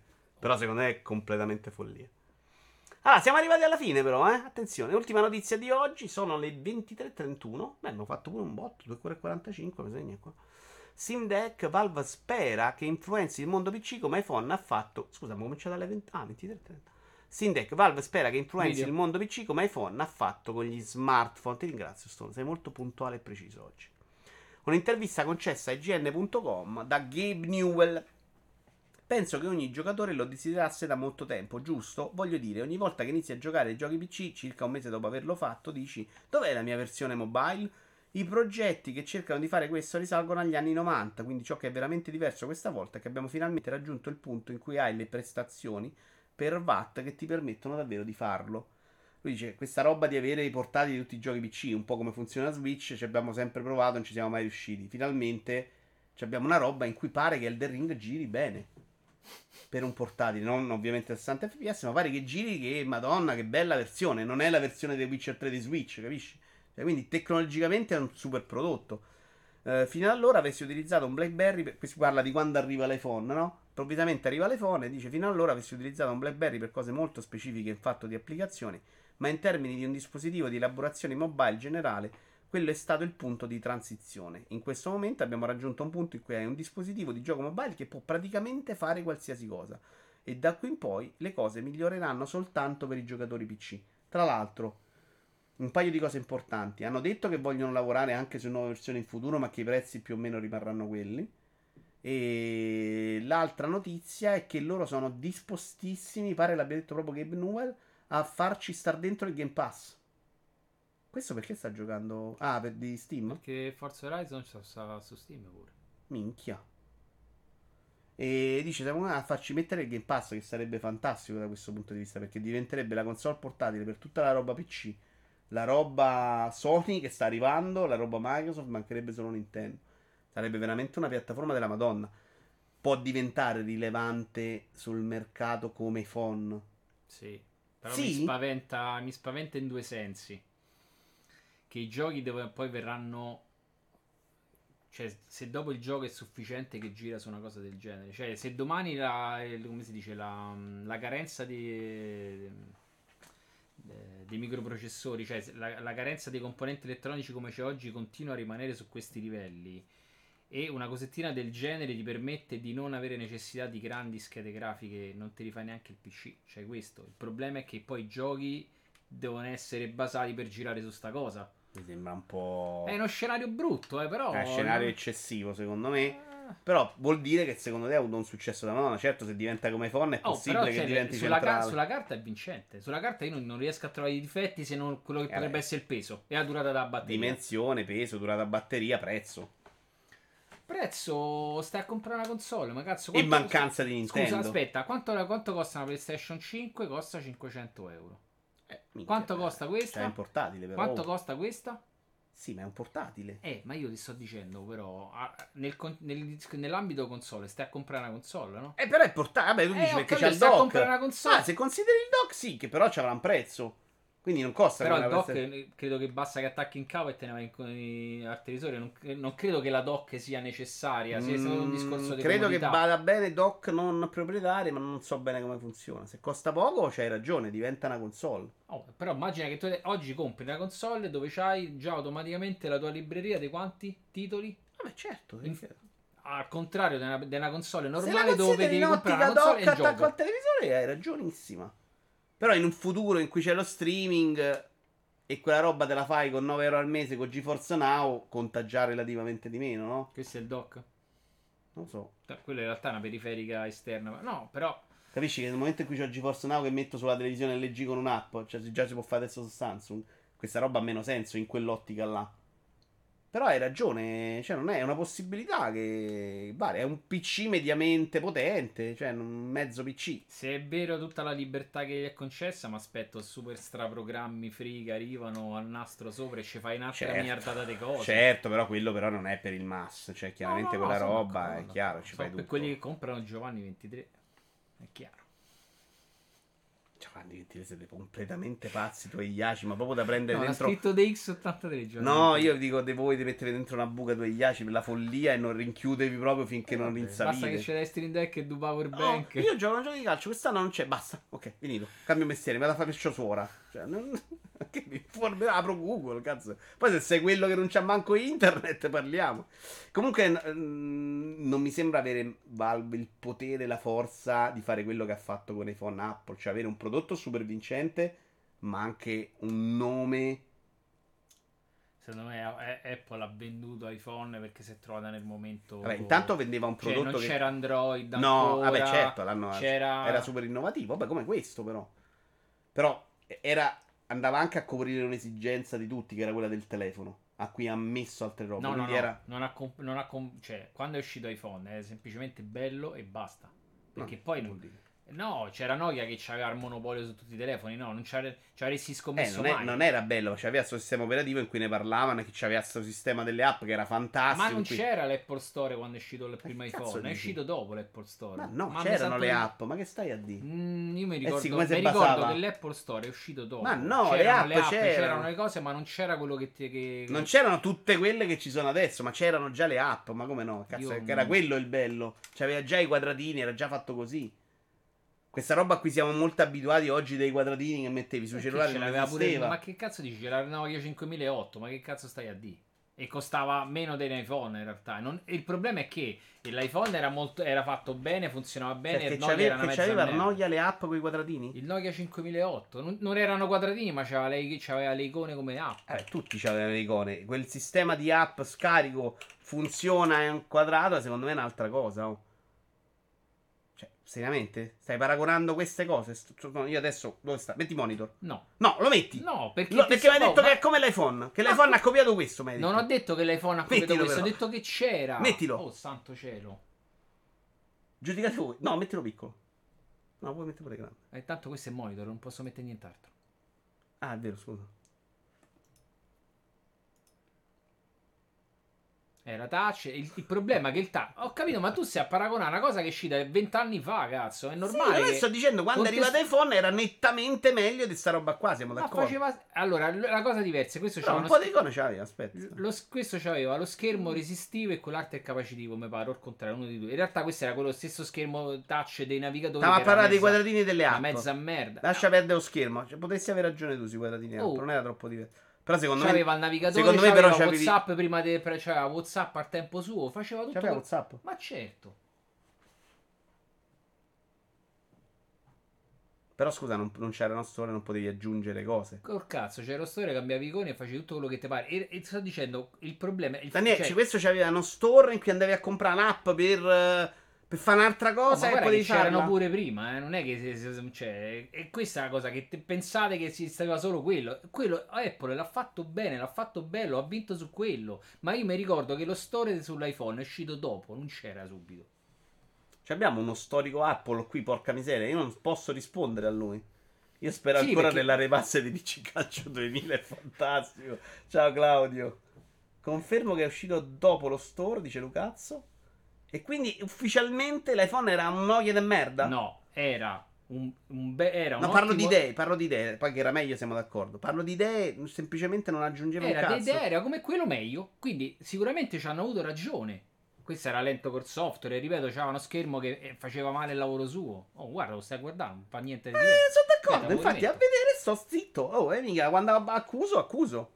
Mi serve uno che ti sbugiarda. Guarda, Mauro Compio sta dicendo: Apple ha aggiunto principalmente il design. Mm, L'iPhone era bello.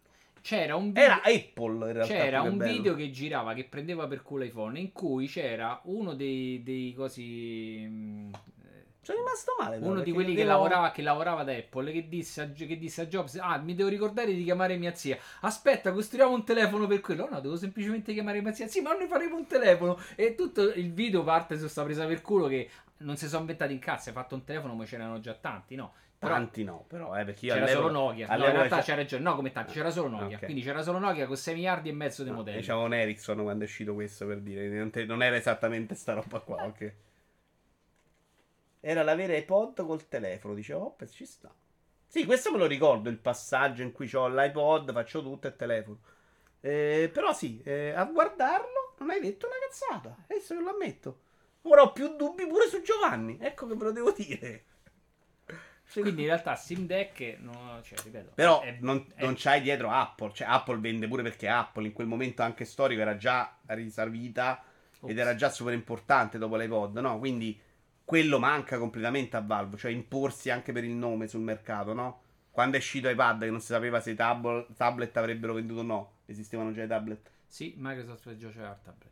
Ok, però non si inculava nessuno. No. Ok. Perché fa parte sempre di quelle cose che probabilmente. Non è arriva troppo presto. Arrivi. Secondo me arrivi presto. Er... E secondo me arrivi troppo presto. Grazie, Lucazzo. E per 10 mesi. pubblicizzato male. Secondo me, bravo. Più pubblicizzato male che presto. Cioè, il discorso erano tutti in attesa di dire, ok, se lo fa Apple, un, tab- un tablet se lo comprano già 5.000 persone. È probabile che tutti gli utenti Apple si comprano. Si comprano, no, una parte 5.000. comunque si compra tablet, quindi avremo già un tablet con numero tot di persone, quindi potrà uscire l'app del Corriere della Sera, quindi altre persone se lo compreranno. Quello Microsoft se l'erano comprato in 4, non diventa mai una roba talmente famosa da far uscire l'app del Corriere della Sera. Ecco il punto. No. Questa cosa secondo me è il rischio grosso di Valve, no? Fermi, la Phone 3G aveva l'App Store Bravo, ma l'iPhone 3G non è stato il primo iPhone. Io, ragazzi, sta cosa che L'iPhone 3G è uscito dopo, a fronte delle numerose, delle numerose lamentele che ci sono state perché il primo iPhone non c'aveva il modulo 3G dentro. Ed era solo americano. A noi ci è arrivato il 3G. Uh, eh, Nokia era avanti prima che uscisse iPhone e Android, solo che poi si è fermata e gli altri sono andati avanti. Certo che è incredibile Nokia quanto completamente si sia Secondo fatta me annullare. perché è stata troppo sugli allori, forse. Sai, non, non, non, pensi che Apple può scardinare un dominio mondiale, no? Eh, però in realtà Apple avevano tutti quando stavano per annunciare un telefono che rischio c'era, eh. Però dopo, cazzo, ti ette al passo. Cioè, perché poi sparisci Perché mi sembra che loro. Quando, quando, il telefono che ti ho fatto vedere è stato il primo in cui loro avevano provato a fare il loro cambio per, a livello software. Però loro si erano fissati col Symbian, che era il sistema operativo loro. Android era ancora troppo acerbo e quindi poi loro si facevano tutto quanto in casa. Eh. Uh, il 3G sì era il primo che non l'aveva, bello quello di prima, anche lui meglio di Forza 5. Smettila. No, portatile, sai, Brusim che un giretto me lo farei a una roba di quel tipo portatile. Solo che quando cazzo lo uso io il lo Steam Deck, porca troppo. Però bello. No, infatti non, non l'ho preso perché Però sinceramente non sapevo che cazzo L'estate, basta, non compro più roba su Switch indie. È fantastico. Solo che sta uccidendo. Sai che secondo me il loro idea è anche dare in culo Epic Store. Cioè, per me è diventata importante sta cosa. In teoria ci gira pure l'Epic Store su Steam Deck. Perché c'ha Windows? Perché in realtà è un Windows, è nudo e puro, che gira su una, eh, su una roba Linux. Quindi, ripeto, è ovvio che è sempre per lo smanettone, però Valve stessa ha detto che ci può far girare Windows tranquillamente e tutto quello che gira Windows gira su Steam Deck. E quindi de base ci può, ci può far girare. Però un conto è mettere il sistema operativo loro, pump, faccio partire il gioco, un conto è smanettare che non è esattamente quello che voglio fare io. Però, madonna, cazzo, a guardarla è proprio una macchina dei sogni che da ragazzino sarei impazzito per una roba del genere. Se non c'è, sì, dispositivo della svolta per Apple fu iPod. Se non c'era lui, nemmeno iPhone avrebbe sfondato. Ci sta. Il primo iPhone è stato il 2G, che non era venduto in Italia. Il problema è che su iPhone girava già l'app uh, di foot su Nokia. Avevano Giovanni DX uh, sugli scudi su questa cosa. Io vorrei salutare tutti, però ci siamo. Vorrei ricordare. So, abbiamo finito? Mi metti monitor, per favore? Metto monitor? Eh, sì. Voglio ricordare alla gente di andare eh. su Le- Vitos Legos House. Adesso vi metto il link. A mettere un follow. Che dobbiamo arrivare a sti cazzo dei mille iscritti. Così io poi non verrò un po' più il cazzo perché ho monetizzato. E poi lo lascio andare. Mi faccio il mio TG Lego. Però se volete essere informati sui Lego nel mondo è importante. Eh, è andato anche benino il TG di oggi. È un po' meglio. C'è uno shorts. Facciamo vedere ufficialmente lo shorts. Shorts e schiavismo. Di quello che stavamo facendo con Stone oggi. Stiamo smontando il vecchio Falcon. pezzo per pezzo perché devo lavarlo e rimontarlo, aggiustarlo oppure venderlo, mo vedo. Devo vedere a quanto sta, se a 6 miliardi. È una rottura di cazzo importante smontare sta cosa. Eh, andiamo da Real, così, a buffo. Dai. Ah, tu devi fare un'altra cosa però, quando fai raid e si appara, aspetta dai mio perché altrimenti mozzi tutto non si capisce, quando vai a fare le repliche... Eh. Però io lo faccio quando dico vai, è che lui taglia all'indietro secondo me, ah, sai? Ah, ok, e allora no. Io non è che taglio prima, eh? io guarda come faccio adesso, eh? esattamente come faccio sempre. Faccio partire il raid, ok? Però Ora vedi che c'hai un tempo, no? io lo faccio secondi. dopo, quando faccio... Ciao a tutti e schiaccio fai raid. Solo che lui mi sa che va a tagliare qualche secondo prima. Maledetto. Non so io che taglio, guarda, adesso ci sei? Come Dai, siamo? È stato bello. Ciao ciao, ok. Faccio questa cosa e lui ha tagliato prima. Io schiaccio esattamente così, eh.